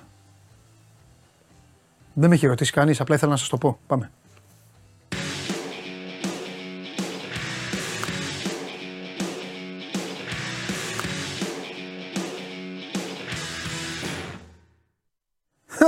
Καλώς τα παιδιά. Καλό μεσημέρι. Ρε καλώς το μιτσάρα μου. Και λοιπόν, να προχωρήσουμε λίγο γρήγορα γιατί έχει αγώνα ο Σάβας. Πρέπει να πάει, έχει ταξίδι. Εντάξει, δεν είναι τόσο μακριά, αλλά έχει αγώνα με τον Όφη, η ομάδα. Οπότε κοίταξε, πρέπει να μιλήσουμε. Επειδή το έχεις πει πολλές φορές. Ναι, Σάβα Γιοβάνογλου. Το έχω πει, ναι. Ότι εγώ είμαι πάντα με αυτούς που αδικούνται. Τον Γκαρσία τον αδικούν γιατί δεν τον κρίνουν με βάση αυτά που κάνουν οι ομάδες στο γήπεδο, αλλά αυτά που κάνει ο ίδιος εκτός γήπεδου. Και θεωρώ ότι αδικήθηκε και αδικείται. Όπως αδικείται πολλές φορές ο Ρασβάν Λουτσέσκου. Δεν έχει ανάγκη υπερασπιστής. Είμαι ο μεγαλύτερος υπερασπιστής του απέναντι σε αυτούς που τον κατηγορούν. Και βλέπω σιγά σιγά όλοι έρχονται στα λόγια του, όπως ήρθε ο Δημήτρης την προηγούμενη φορά που μιλήσαμε. Σήμερα είδα το Γουλή να έρχεται στα λόγια του Λουτσέσκου. Περιμένω να έρθει και ο φίλος μου Αρναούτογλου για να συμπληρωθεί το καρέ. Μάλιστα. Ωραία. Κάτσε στη γωνία σου. Πρώτα απ' όλα είναι καταπληκτικό. Κάτσε λίγο να σκύψω για να είμαστε σαν τους Ντάλτον. Να κάνεις εσύ τον Άβερελ, να κάνω εγώ τον Βίλιαμ και να κάνει τον Τζάκο Χριστοφιδέλης. Δεν έχουμε Τζόε. Ο σκηνοθέτης μου είπε είμαι καλά. Εντάξει. Χριστοφιδέλης αντεπιτίθεται. Οπότε θα αντεπιτεθώ κι εγώ. Λοιπόν, πάμε. Μιτσάρα, εσύ πρέπει να μιλήσεις τώρα. Έχουμε πει πάρα πολλά για τον ΠΑΟΚ δικαίως από χθες. Και θα πει και ο Σάβας την επόμενη ημέρα, σήμερα τη μέρα ξημερώνει. Ο ΠΑΟΚ που έχει ένα μεγάλο μάτς την Πέμπτη για να περάσει και να ολοκληρώσει ο Λουτσέσκου τη μεγαλύτερη μαγιά που έχει κάνει φέτος, να παίζει χωρίς καβάτζες. Το λέμε σε αυτή την εκπομπή, κύριε Τζιομπάνογλου, τόσο καιρό, και χθες βγήκε και το είπε και ο ίδιος. Πορεύεται χωρίς καβάτζες. Χωρίς καβάτζες πορεύεται στην Ευρώπη. Ο μόνος. Πάμε όμως. Έλα Δημήτρη, λέγε γιατί ο Ντενής τα βάλε με τον άνθρωπο τώρα και θέλει να ζητάει αίμα. Πάμε. Αγχωμένο τον είδα και εγώ, να ξέρετε. Έλα. Αγχωμένο τον είδα χθες. Ποιον από μετά το 4-0 τον προπονητή του Ολυμπιακού, πολύ αγχωμένο. Εντάξει, ποιος ρε Σάβα τώρα πέρα από την πλάκα. Και ο Ρασβάνα έτρωγε 4 μες στην Τούμπα, πώς θα ήτανε. Τώρα δεν είναι, αυτά δεν είναι εύκολα. Για πάμε Δημήτρη. Καλό μεσημέρι, καλή εβδομάδα. Να ξεκινήσουμε, από πού να ξεκινήσουμε. Να πούμε ότι φέρνουν μεγάλες ευθύνες, έτσι, για να το κάνουμε συγκεντρωτικό, και ο Μαρτίνεθ και οι ποδοσφαιριστές. Mm-hmm. Και ήταν ένα μεγάλο σοκ για τον Ολυμπιακό αυτή η ήττα και ο τρόπος με τον οποίο ήρθε. Και ένα σοκ με την έννοια ότι δεν υπήρξε αντίδραση. Ουσιαστική αντίδραση, εννοώ αγωνιστική αντίδραση, ούτε στο 0-1, ούτε στο 0-2, ούτε στο 0-3, παρά μόνο στο 0-4. Και όταν είσαι Ολυμπιακός, που ο Ολυμπιακός δεν είναι μαθημένος σε τέτοια πράγματα, γιατί να θυμίσουμε ότι τελευταία ήττα του Ολυμπιακού από τον ΠΑΟΚ με αυτό το με τόσο μεγάλο σκορ ήταν σχεδόν πριν μισό αιώνα. Έτσι, από το 1976. Υπάρχει και ο τελικός στη Νέα Φιλαδέλφια. Ναι, αυτό είναι για πρωτάθλημα, λέει. Σωστά. Ήταν σε άλλη έδρα και εδώ λέω για το Καραϊσκάκης. Ναι, σωστό. Πρωτάθλημα. Και ένας τελικός είναι και ειδικών συνθήκων. Θέλω να πω λοιπόν ότι δεν είναι εύκολο διαχειρίσιμο από έναν προπονητή ο οποίος είναι 4 μήνες στη χώρα μας. Δουλεύει δηλαδή για πρώτη φορά εκτός της πατρίδας του Ισπανία σε μια ομάδα που κάνει τον αθλητισμό. Δεν είναι εύκολα διαχειρίσιμο από παίκτες οι οποίοι παίζουν πρώτη φορά στο ελληνικό πρωτάθλημα. Θέλω να θυμίσω ότι ο Ολυμπιακός άλλαξε το μισό ρόστερ, και να μην λέω και σχηματικά 15-16 παίκτες που πήρε μεταγραφές, άλλαξε το μισό ρόστερ. Ναι. Άρα δεν είναι εύκολο και για τον προπονητή και για τους παίκτες να το διαχειριστούν. Να διαχειριστούν πιο απ' όλα λες τώρα να διαχειριστούν, εννοείς. Αυτή την ήττα, αυτή τη βαριά ήττα. Αυτό μετά εννοείς. Το μετά. Εντάξει. Το πριν, νομίζω ότι πήγες να πεις να διαχειριστούν το μάτς, γιατί ήμουν έτοιμος να σου πω οι ίδιοι πριν 4 μέρες αποθέωνταν επειδή κέρδισαν τη West Ham. Ναι, λέω για μετά. Ναι, Δημήτρη μου, πολύ ωραία το λες. Έχεις δίκιο. Πάμε. Ναι, στο πριν, αν θες να πάμε στο πριν, να πάμε στο πριν. Είναι εντελώς λανθασμένη για μένα η προσέγγιση του αγώνα, ναι, πριν το αγωνιστικό, στο πνευματικό κομμάτι. Θεωρώ ότι ο Μαρτίνεθ δεν τους προετοίμασε πνευματικά και δεν έχει προετοιμάσει την ομάδα πνευματικά και στα 3 παιχνίδια, τα 3 ντέρμπι.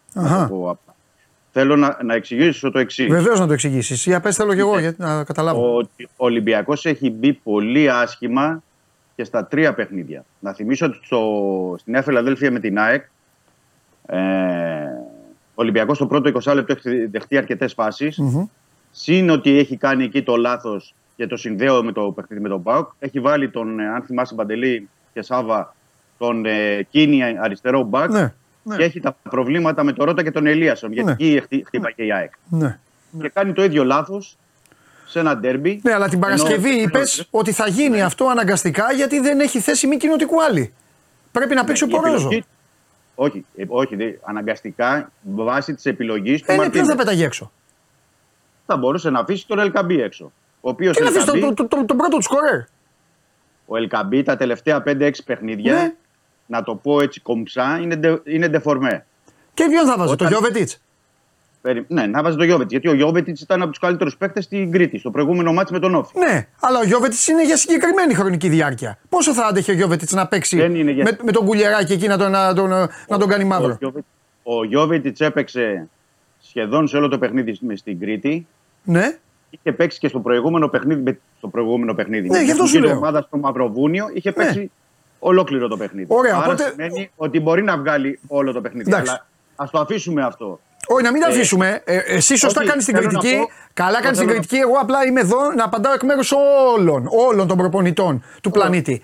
Ναι. Προπονητής λοιπόν να αφήνει έξω τον γκολτζή του, τον πρώτο του σκόρερ, δεν υπάρχει. Λέω εγώ. Ναι. Πάμε. Ναι, αλλά εσύ καλά κάνεις και λες την άποψή σου όμως, καταλαβες. Ναι, η άποψή μου είναι. Να αφήσεις τον Ροντινέη. Όχι, είπα. Να αφήσεις τον ΕΣΕ. Είπα τον Ελκαμπή. Τον Ελκαμπή, τέλος. Εντάξει, πάμε, συνεχίζουμε. Προχωράμε. Και θέλω να πω ότι όταν μια ομάδα έχει προβληματική ανασταλτική λειτουργία, ναι, δεν μπορείς να αφήνεις παίκτη βασικότατο όπως είναι ο Ορτέγκα από την άμυνα εκτός. Το ένα είναι αυτό. Γελάω, καλό σχόλιο για τη φωτογραφία διαβατηρίου. Πολύ καλό σχόλιο, επιτυχημένο. Πάμε. Λοιπόν, έχει και το ύφος κιόλας του που λένε στην αστυνομία, μείνετε λίγο σοβαρός. Πάμε, Δημήτρη, δεν είναι για σένα, για τον διπλανό σου. Ναι. Έλα, πάμε. Θέλω να πω λοιπόν, ήμασταν στον ντέρμπι με την ΑΕΚ. Έχει γίνει το λάθος, δεν μπαίνει καλά ο Ολυμπιακός. Ναι. Το 1-1 με την ΑΕΚ. Δεν μπαίνει καλά ο Ολυμπιακός με το ντέρμπι. Δέχεται με την ΑΕΚ, να θυμίσω, τον γκολ του Πόνσε στο 22. Δεν μπαίνει καλά ο Ολυμπιακός στο ντέρμπι με τον Παναθηναϊκό. Δέχεται τον γκολ από τον Βαγιανίδη στο 28. Και δεν είναι καλός καθόλου ο Ολυμπιακός όλο το πρώτο ημίχρονο. Άσχετα να κάνει μετά την ισοφάριση ο Μαντί Καμαρά στο δεύτερο ημίχρονο στο 49. Εχθές. Πάλι ο Ολυμπιακός δεν μπαίνει καλά. Πάλι σε εντός έδρας παιχνίδι. Δέχεται τον γκολ το 38. Ωραία. Μία φορά, δύο φορές, τρίτη φορά επαναλαμβανόμενη πάβει να είναι σύμπτωση. Θέλω να θυμίσω επίσης για εντός έδρας παιχνίδι πάλι με τη Φράιμπουργκ. Ο Ολυμπιακός βρέθηκε πίσω στο σκορ. Πάλι δεν μπήκε καλά στο 1 το λεπτό από το Σάλαϊ.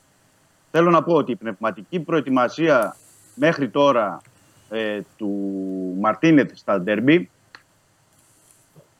απομονώνω το ελληνικό πρωτάθλημα, είναι λανθασμένη η πνευματική προετοιμασία. Το θέμα γιατί ο Ολυμπιακός, θα πει κάποιος, θα ρωτήσει εύλογα, έβγαλε ένταση, έβγαλε ενέργεια, έβγαλε πάθος το παιχνίδι με τη West Ham και δεν το έκανε με τον Παναθηναϊκό, δεν το έκανε με τον ΠΑΟΚ. Είναι ένα ζήτημα προς ανάλυση, προς ανάγνωση και έχει πολλές παραμέτρους. Μπορεί εκεί να υποθέσει κάποιος ότι οι παίκτες δίνουν μεγαλύτερο βάρος, ήταν πιο δύσκολο ο βαθμός δυσκολίας. Σου λέει με τη West Ham, Premier League, μας βλέπουν, μας βλέπει όλος ο πλανήτης, να παίξουμε καλύτερα, να έχουμε το παιχνίδι. Αυτό είναι το ένα σκέλος. Ναι.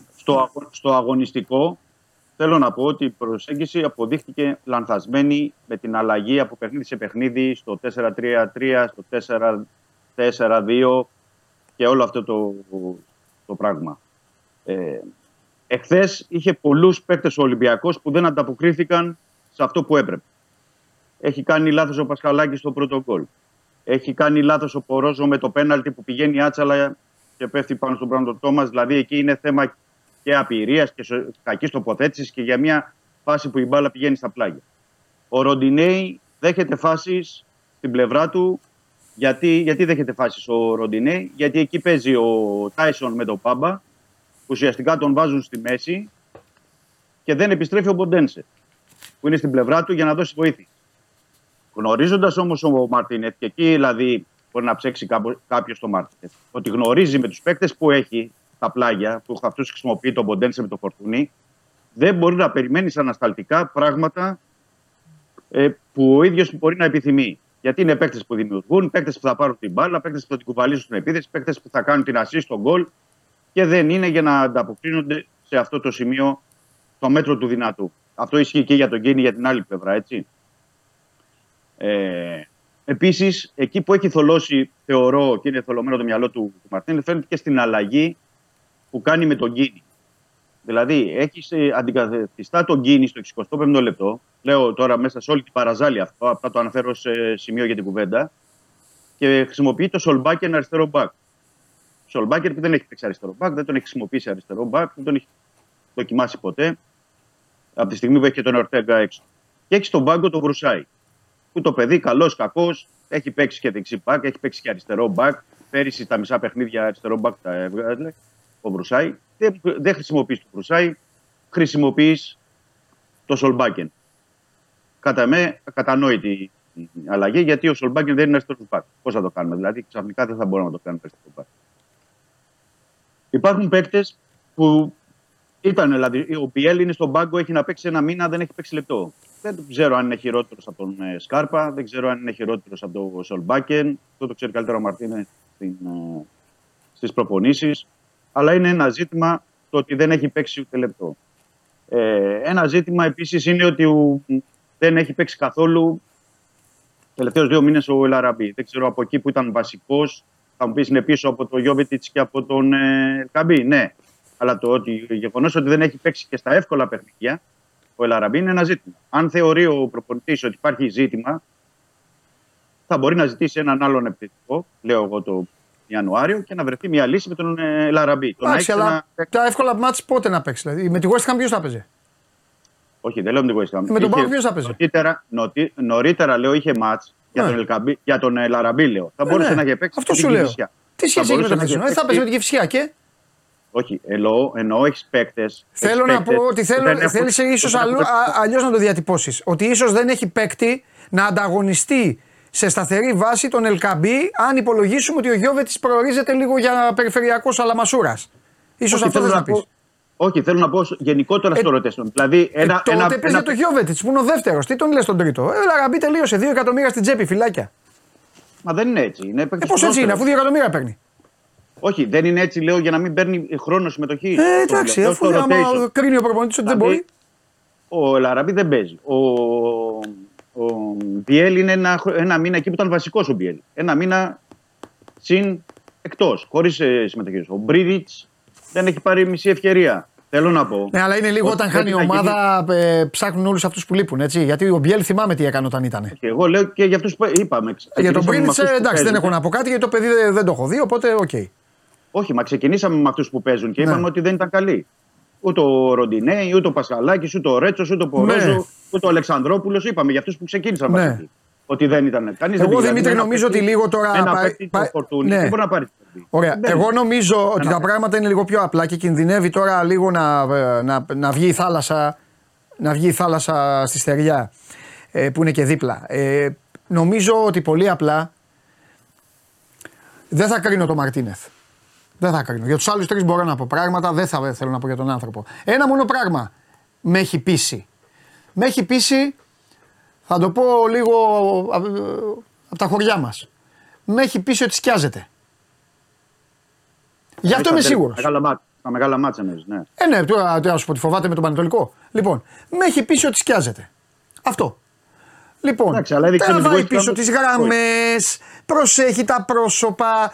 Στην αρχή έκανε αλλαγές καρμπών επειδή έπαιρνε τα μάτς και μετά έκανε αλλαγές περιττές, όπως π.χ. στην Παπαρένα.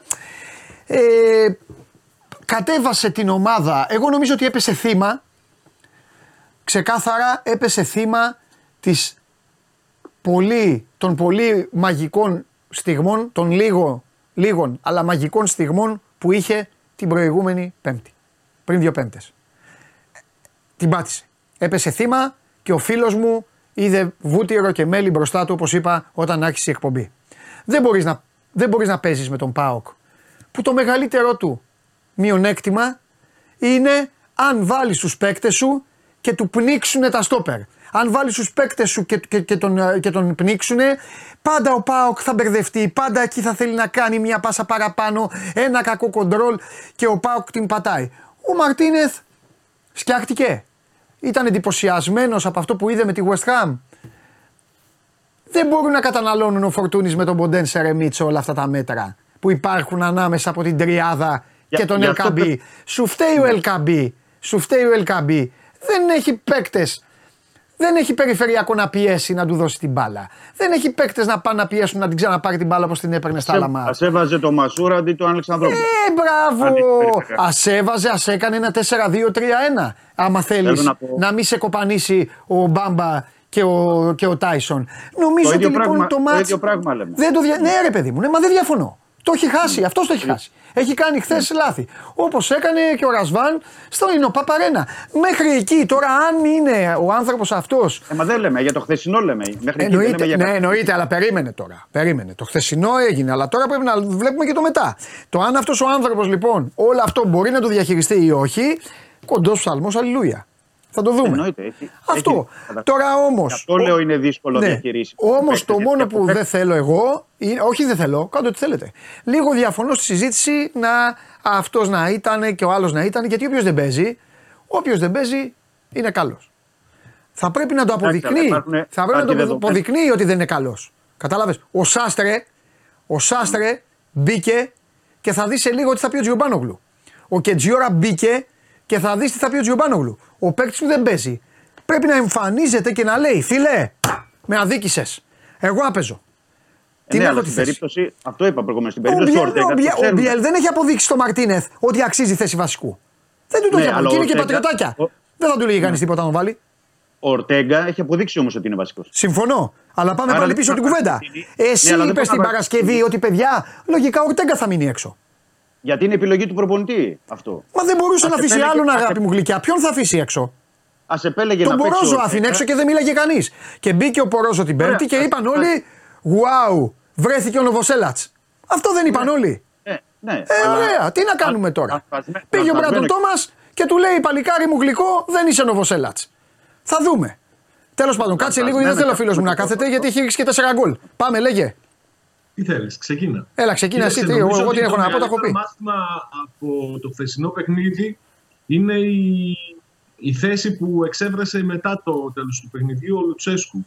Δεν μπορείς μετά από μια έστω και πολύ κακή ήττα, με τραγική εμφάνιση και με πράγματα που δεν περίμενες να δεις, να τα ισοπεδώνεις. Είναι διαφορετικό το να ασκείς κριτική και είναι διαφορετικό να δημιουργείς αμφισβήτηση και ισοπαίδωση στα πάντα. Ο ΠΑΟΚ το πέρασε αυτό το διάστημα τις προηγούμενες ημέρες. Φάνηκε και στις δηλώσεις των παικτών του, αλλά και στον τρόπο με τον οποίο διαχειρίστηκαν πριν και μετά, πριν και κατά τη διάρκεια του το χθεσινό ντέρμπι, ότι ήθελαν να δώσουν απαντήσεις, ήθελαν να δείξουν ότι η εικόνα τους δεν ήταν αυτή που έβγαλαν στο ντέρμπι με την ΑΕΚ. Όσο και αθήμωνε ο Ρασβάν Λουτσέσκου όταν το ρωτούσε για αυτό το παιχνίδι, νομίζω ότι υπήρξε και μεγάλη σύνδεση στην εικόνα των παικτών του ανάμεσα στα δύο μάτς.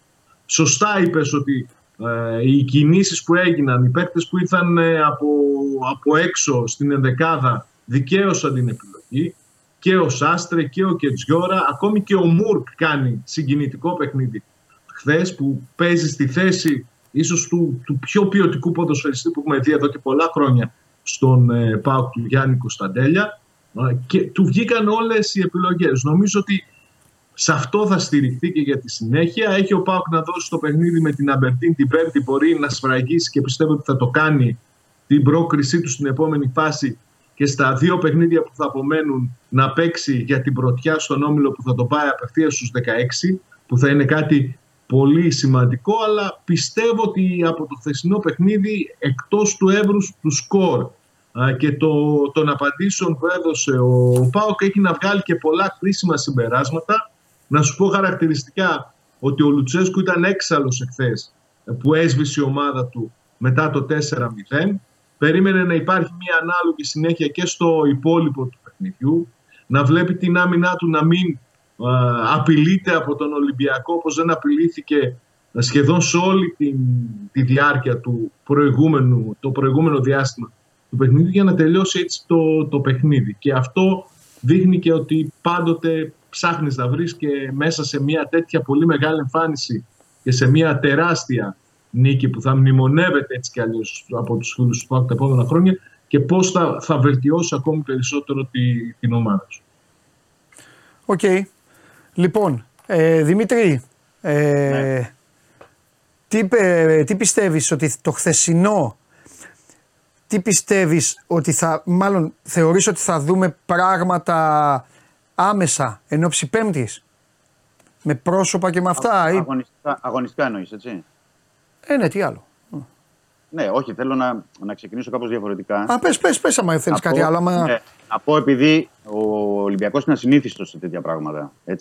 Καλώς, κακώς είναι ασυνήθιστος, δηλαδή δεν του συμβαίνει συχνά. Και γι' αυτό ξεκίνησα έτσι την κουβέντα μας και είπα ότι η πρώτη φορά του Μαρτίνεθ, πώς θα το διαχειριστεί, είναι σε μια μεγάλη ομάδα, είναι υποπίεση. Οι παίκτες, οι περισσότεροι, μην κοιτάς τώρα το Φορτούνι και δύο-τρεις άλλους που γνωρίζουν καλά την ομάδα. Είναι πολλοί ξένοι παίκτες οι οποίοι δεν έχουν διαχειριστεί μια τέτοια ήττα. Και όταν είναι μέσα στα αποδυτήρια του Ολυμπιακού. Απλά θέλω να εξηγήσω πρώτα ότι χρειάζεται μια ψυχραιμία αρχικά από όλο τον οργανισμό, και αυτή την ψυχραιμία την έχει δείξει μέχρι τώρα που μιλάμε, δηλαδή σε αυτό το πρώτο 24ωρο. Μια υπομονή πριν πάμε στο αγωνιστικό και τις αλλαγές που πρέπει να γίνουν. Γιατί πάνω τώρα σε όλο αυτό, επειδή έχασε αυτή η ενδεκάδα, ξεκίνησε ότι ξέρεις να αλλάξουμε τους 6-7-8 παίκτες για να πάμε με διαφορετικούς στην West Ham, ούτε αυτό νομίζω θα βοηθήσει. Έχει ο Ολυμπιακός και ο Μαρτίνεθ να διαχειριστεί δύο πολύ δύσκολα παιχνίδια. Και επαναλαμβάνω, αυτή τη εβδομάδα πολύ δύσκολα. Κάπως τον εαυτό του έκανε, να ξέρεις. Αν έπαιζε ορθολογικά όπως έπαιζε σε όλο το πρωτάθλημα, θα πήγαινε την Πέμπτη να παίξει όπως έπαιξε τη West Ham στο Καραϊσκάκης και θα του λέγαν όλοι πόσο μάγκας είσαι, όσο και να χάνε. Γι' αυτό λέω. Δεν λέω να χάνε 8-0. Καταλαβες. Το κάνει όμως χωρίς λόγο στο χθεσινό μάτς και τώρα μπορεί να έχει μπει και αυτό στο μυαλό του. Έβαλε έξτρα βάσανο στο μυαλό του τώρα. Του χάλασε όλο το μυαλό αυτό. Η προσέγγιση του ντέρμπι με τον ΠΑΟΚ. Μα το 4 γκολ ο ΠΑΟΚ έχει να βάλει. Άκουσε τον Σάβα, όχι μόνο, δεν χρειάζεται να το πει ο Σάβας. Εγώ είπα, Σάβα, ότι είναι από τις μεγαλύτερες νίκες στην ιστορία του ΠΑΟΚ. Ισχύει. Θυμίζει ένα 4-0 τη δεκαετία του. Ακριβώς. Γιατί και αυτό δείχνει. Λόγω και εικόνας. Και εικόνας. Αυτό είναι όλο το πακέτο. Είναι και εικόνα, είναι και πάντα. Αυτό δείχνει και το μεγαλείο του Ανδρός. Πώς λένε ότι η αξία φαίνεται και από την. Και το κάνει μέσα στο Καραϊσκάκης απέναντι στον Ολυμπιακό. Δεν το κάνει. Δηλαδή, αν έλεγε στους Παοκτζίδες 4-0, διαλέξτε έδρα, θα σου λέγανε στο Καραϊσκάκη να κερδίζω. Πού να κερδίζει. Ισχύει. Για πες, ρε Δημήτρη. Λοιπόν, για να συνεχίσουμε αυτό, λοιπόν, η απαραίτητη ψυχραιμία τις πρώτες ώρες μετά από αυτό το σοου. Ή μπορεί να λέγανε και Βικελίδες, εντάξει, Σάβα, για να γελάσουμε τώρα. Όχι. Έλα, πάμε. Λέγε Δημήτρη, συγγνώμη Δημήτρη. Δεύτερο είναι η προσέγγιση αγωνιστικά και κυρίως πνευματικά. Εγώ θα το επαναλάβω, γιατί και πνευματικά δεν ήταν έτοιμοι. Δεν ήταν σωστά προετοιμασμένοι, να το πω καλύτερα, για το ντέρμπι με τον ΠΑΟΚ. Οπότε πρέπει να είναι τώρα σωστά προετοιμασμένοι πνευματικά. Το είπες και πριν, ρε Δημήτρη, αυτό. Ας το κάνουμε λίγο πιο συγκεκριμένο. Δεν πειράζει. Ας φάμε λίγο χρόνο να πεινάσουμε περισσότερο. Θεωρείς δηλαδή ότι δεν τους άρπαξε να τους μιλήσει. Γιατί πρέπει, αυτό πρέπει να το δούμε, αν το έχεις σαν φιλοσοφία ο προπονητής. Γιατί ο Λουτσέσκου, θα το πω τώρα στο Σάββα, εγώ να το βάλει. Ο Λουτσέσκου χθες στη 1 το μεσημέρι τους έκλεισε στο ξενοδοχείο μέσα σε μια αίθουσα. Και τους μίλαγε μία ώρα για το παιχνίδι με τον Ολυμπιακό και για την ουσία όλου αυτού του πακέτου αυτής της εβδομάδας. Ναι. Να σου πω πρακτικά. Ναι. Τους έχει μιλήσει ο Μαρτίνετ. Αλλά το ότι έχω μιλήσει. Ναι, σωστό. Και τι έχει πει έχει σημασία. Ναι, είναι το ένα τι έχει πει, και το δεύτερο είναι πώς έχει περάσει στους παίκτες. Ναι. Πόσο το έχουν αφομοιώσει οι παίκτες ή πόσο όχι. Θέλω να πω δηλαδή πρακτικά να το δούμε χθες. Τις δύο εικόνες του με τη West Ham και τον ΠΑΟΚ. Βλέπεις ότι ο Ολυμπιακός παίζει στο γήπεδό του, γεμάτο το γήπεδο, σπρώχνει ο κόσμος, βοήθεια, ατμόσφαιρα κτλ. Μπαίνουν οι παίκτες χωρίς ενέργεια, χωρίς ένταση στο παιχνίδι τους, πηγαίνουν δεύτεροι πάνω στις μπάλες, κερδισμένες μονομαχίες συνεχώς οι παίκτες του ΠΑΟΚ, είτε είναι ο Μεϊτέ, είτε είναι ο Σντόεφ, είτε είναι ο Ζίβκοβιτς, πηγαίνουν πρώτοι στην μπάλα. Είναι πιο παθιασμένοι. Το βλέπεις ότι στους παίκτες του ΠΑΟΚ έχουν μπει διαφορετικά. Δηλαδή, εκεί καταλαβαίνεις ότι η προετοιμασία πνευματική, επαναλαμβάνω, των παικτών του Ολυμπιακού δεν είναι στο μέτρο που πρέπει να είναι. Ναι. Και όταν συμβαίνει για τρίτο ελληνικό ντέρμπι, σημαίνει ότι κάτι γίνεται λάθος. Αυτό πρέπει να το βρει ο Μαρτίνεθ με τους παίκτες. Τα λέει καλά ο Μαρτίνεθ και δεν τα καταλαβαίνουν οι παίκτες. Η ευθύνη των παικτών. Δεν τα λέει καλά ο προπονητής και θέλουν κάτι άλλο διαφορετικό οι παίκτες. Πρέπει να το βρουν μέσα εσωτερικά. Να το λύσουν αυτό τέλος πάντων. Αλλά δεν γίνεται να μην μπαίνεις καλά σε τέτοιου είδους παιχνίδια. Δηλαδή με την ΑΕΚ, τον ΠΑΟΚ, τον Παναθηναϊκό. Δεν γίνεται, γιατί έβλεπες χθες ότι ήσουν και στο γήπεδο. Δεν υπήρχε ένταση, δεν υπήρχε ρυθμός από πλευράς Ολυμπιακού. Δεν υπήρχε κάτι που να πεις, ρε παιδί μου, και το κυριότερο είναι ότι δεν βγάλει αντίδραση. Οκ, έφυγε στον γκολ 0-1. Όχι. Ποια είναι η αντίδραση. Αυτό που λες είναι σημαντικό. Γιατί στην ΟΠΑΠ Αρένα δέχονται τον γκολ, παίζουν χάλια, δέχονται τον γκολ και γίνονται άλλη ομάδα. Ναι, και με τον Παναθηναϊκό ξεκινάει. Πρώτα απ' όλα, εσύ μου είπες στο ημίχρονο ότι βλέπεις και σου λέω θα γυρίσει το μάτς. Ναι. Ξεκινάει το δεύτερο ημίχρονο και βλέπεις άλλη ένταση. Άλλο παλμό. Γίνεται ένα-ένα. Εντάξει, δεν ξέρουμε τι θα γινότανε. Πόσο θα τελείωνε. Μπορεί να τελείωνε 20-20. Αλλά δεν έχει σημασία. Χθες όμως. Ναι, αλλά χθες. Τέλος πάντων, τώρα θα την πάω πάλι και την κουβέντα και θα κλαίνει και ο σκηνοθέτης και όλοι. Χθες όμως ο ΠΑΟΚ ήταν έτοιμος για να μην το πάθει. Ενώ η ΑΕΚ και ο Παναθηναϊκός δεν ήταν. Ο ΠΑΟΚ ήταν έτοιμος. Ήταν έτοιμος για να μην αφήσει τα περιθώρια αυτά. Ναι, αλλά η αλήθεια είναι ότι δεν προσπάθησε ο Ολυμπιακός. Δεν προσπάθησε ο Ολυμπιακός. Αυτό είναι το θέμα. Δηλαδή και στο ημίχρονο που λες τώρα, που χάνεις 0-1 και γίνεται η αλλαγή με τον Μασούρα, δηλαδή ποιο ήταν το ξεκίνημα του δεύτερου ημίχρονου του Ολυμπιακού. Τίποτα. Νοθρό. Ναι. Δηλαδή, σαν ήταν το μάτι ισοπαλία και okay, πάμε να βάλουμε τον γκολ. Και βλέπεις το ότι δεν είναι καλά και πνευματικά οι ποδοσφαιριστές. Θα σου το πω από δύο φάσεις που θα το καταλάβεις και θα το καταλάβει και ο Σάβας. Στο ξεκίνημα του μάτς, κάνει ένα λάθος ο Πασχαλάκης, αργεί να διώξει την μπάλα εκεί που βάζει την κόντρα ο Μούργκ στο 6. Ναι. Στο 6ο λεπτό. Βλέπεις ότι ο Πασχαλάκης δεν πατάει καλά, δηλαδή δεν διώχνει την μπάλα. Βλέπεις επίσης στη φάση στο 23 ο Ποντένσε, που ήταν από το μισό μέτρο εκεί που βγάζει αυτή, κάνει την απίστευτη απόκριση και ο Κοτάρσκι, που δεν τελειώνει τη φάση από κοντά. Και αν προσέξεις τον Ποντένσε σε εκείνη τη φάση, η μπάλα δεν έχει βγει corner, δεν έχει βγει out. Βγαίνει πλάγια και ο Ποντένσε βγαίνει έξω από το γήπεδο, σαν μια απογοήτευση κτλ. Βλέπεις ότι και η ψυχολογία του δεν είναι ανάλογη. Δηλαδή και βρισκόμαστε μόλις στο 22ο λεπτό. Έχει χάσει και αυτή την τρομερή ευκαιρία και βλέπεις ότι η ψυχολογία των παικτών δεν είναι κατάλληλη για ντέρμπι. Δεν είναι. Δηλαδή σημαίνει ότι δεν έχουν μπει καλά. Σημαίνει ότι δεν υπάρχει απαραίτητη συγκέντρωση.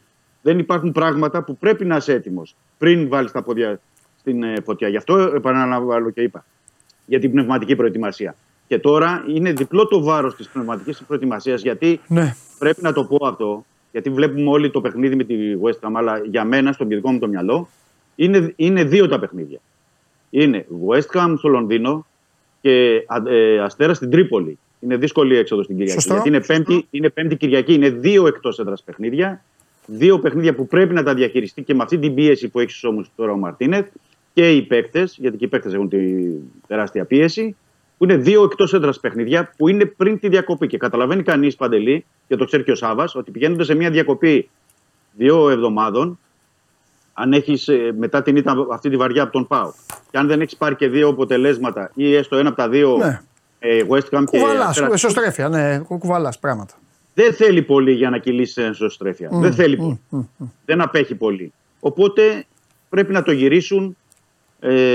Ο Μαρτίνεθ και οι παίκτες. Και λέω πρέπει να το γυρίσουν, γιατί μέσα σε αυτή την κουβέντα, εντάξει, αναλωθήκαμε σε όλο αυτό, αλλά υπάρχουν και δομικές και αδυναμίες του Ολυμπιακού. Τις έχουμε αναλύσει, τις έχουμε πει εδώ, ότι οι αδυναμίες που καλύπτονται μόνο σε μεταγραφικές περιόδους, και εννοώ με πρώτη και καλύτερης για το κέντρο της άμυνας. Ηγέτη ψάχνει ο Ολυμπιακός 2 χρόνια και ηγέτη στην άμυνα δεν έχει. Είναι πολλά πράγματα δηλαδή που μπορούμε να αναλύσουμε και να τα πούμε και τις επόμενες ημέρες. Υπάρχουν αδυναμίες, υπάρχουν ανάγκες στο ρόστερ. Δεν είπε κανείς ότι είναι το ρόστερ, γιατί να μην το βγάλουμε και έξω από αυτό το πράγμα. Θα μου πεις τώρα, γιατί δεν έχει βρει τον περιηγέτη. Είναι και αυτό ένα θέμα που έπρεπε να το έχει λύσει ο Κορδόν με τον Μαρτίνεθ. Πέφτουν στις βάρες, στους ώμους τους. Γιατί ό,τι θέλησαν το καλοκαίρι, η διοίκηση του Ολυμπιακού κινήθηκε βάσει των επιλογών του Κορδόν και του Μαρτίνεθ. Είναι πολλά προς ανάλυση και είναι το θέμα, λέω, αυτά τα 24 ώρα πρέπει να είναι μεγάλη ψυχραιμία και του Μαρτίνεθ και των παικτών και γενικότερα του οργανισμού του Ολυμπιακού. Για να γίνει σωστή ανάγνωση. Γιατί αν γίνει σωστή ανάγνωση, ο Ολυμπιακός θα το γυρίσει και θα βγει προς όφελός του. Εγώ αυτό πιστεύω. Ναι, ναι.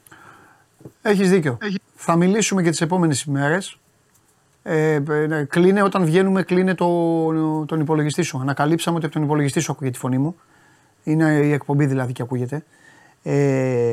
Θα μιλήσουμε και τις επόμενες ημέρες. Να πάμε και λίγο σε παίκτες. Στο έχω ξαναπεί για τον Ποντένσε. Δεν κάνει καλό μήνα. Δεν το λέω σήμερα. Το έχω πει εδώ και. Το έχω πει εδώ και εβδομάδα. Δεν είναι καλό. Την προηγούμενη εβδομάδα 2 γκολ έβαλε με τον Όφη. Εγώ σου λέω για μήνα. Έπαιξε, εντάξει, το παιδί έβαλε 2 γκολ με τον Όφη. Στο ένα βρέθηκε τέταρτο, το έκανε ωραίο το τελείωμα. Για μένα δεν κάνει καλό μήνα. Τελευταίο 1,5 μήνα ο Ποντένσε έχει 6 γκολ, 3 ασίστ. Εντάξει.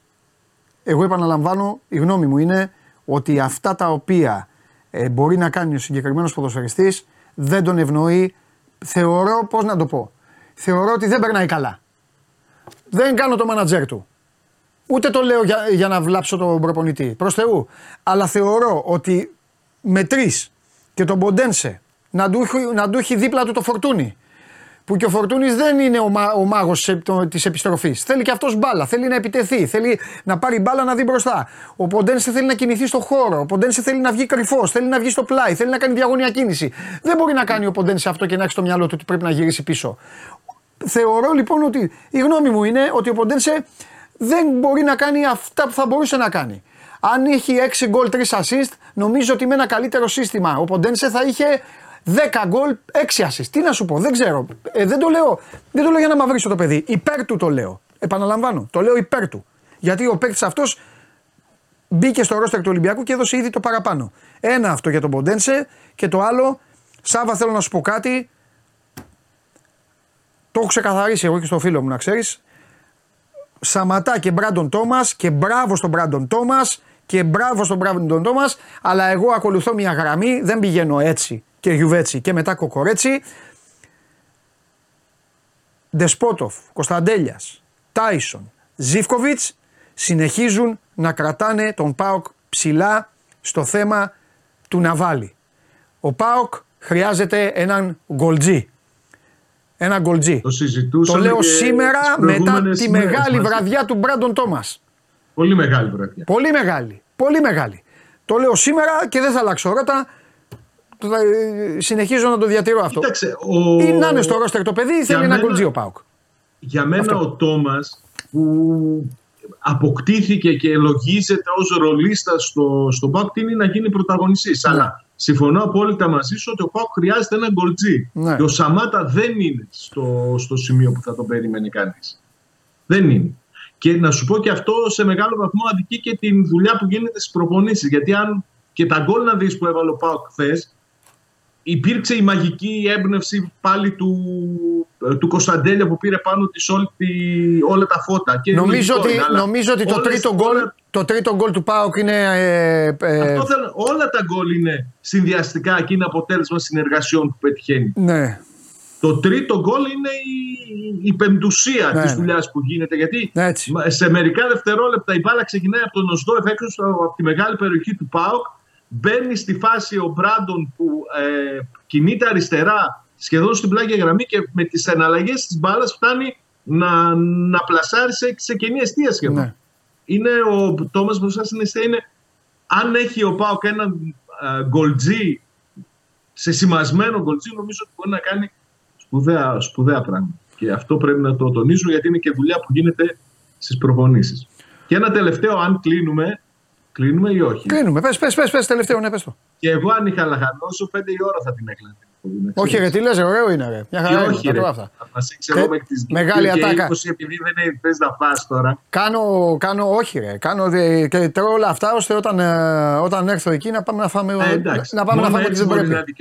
Να φάμε ότι δεν πρέπει. Φιλιά, τα λέμε. Μιτσάρα, τα λέμε, ο Ολυμπιακός έχει τα ζητήματά του, αλλά οκ. Δηλαδή, είναι πράγματα, για να το πούμε αυτό για να ξέρει και ο κόσμος, είναι και πράγματα τα οποία και να κέρδιζε χθες πάλι θα τα συζητούσαμε. Είναι κάποια πράγματα που υπάρχουν στις ομάδες.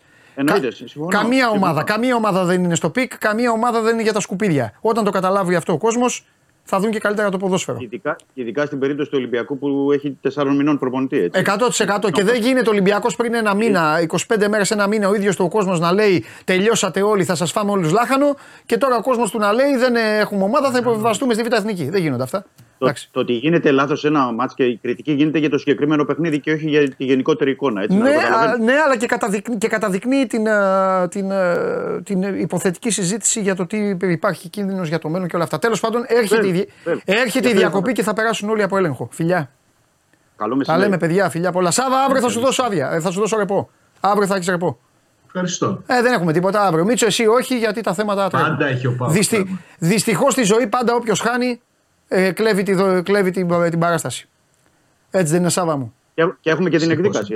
Δεν ξέρω αν είπαμε κάτι. Σωστό. Περιμένουμε. Τι άλλο. Έχει κάτι πρέπει να πούμε.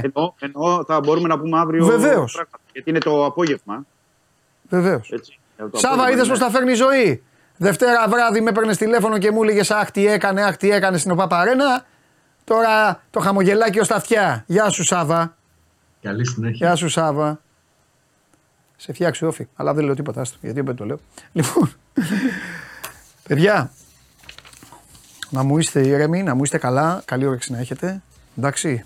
Και εδώ θα είμαστε αύριο στις 12, θα έρθει και ο Θέμης αύριο με αριθμούς και στοιχεία και όλα τα υπόλοιπα. Θα έχει γίνει και η ιστορία με την εκδίκαση, οπότε θα είναι και ο σκηνοθέτης, γιατί είναι πάνω σε κάρβουνα ο σκηνοθέτης τώρα κάθεται. Και εδώ θα είμαστε σε αυτή την εβδομάδα που έχει και Ευρωλίγκα και έχει και ευρωπαϊκές υποχρεώσεις. Να δούμε τι θα κάνουν τα παλικάρια εκτός συνόρων. Να περνάτε καλά, σας ευχαριστώ πάρα πολύ για την όμορφη παρέα που μου κάνετε. Αύριο στις 12 η ώρα, όλος δικός σας. Φιλιά.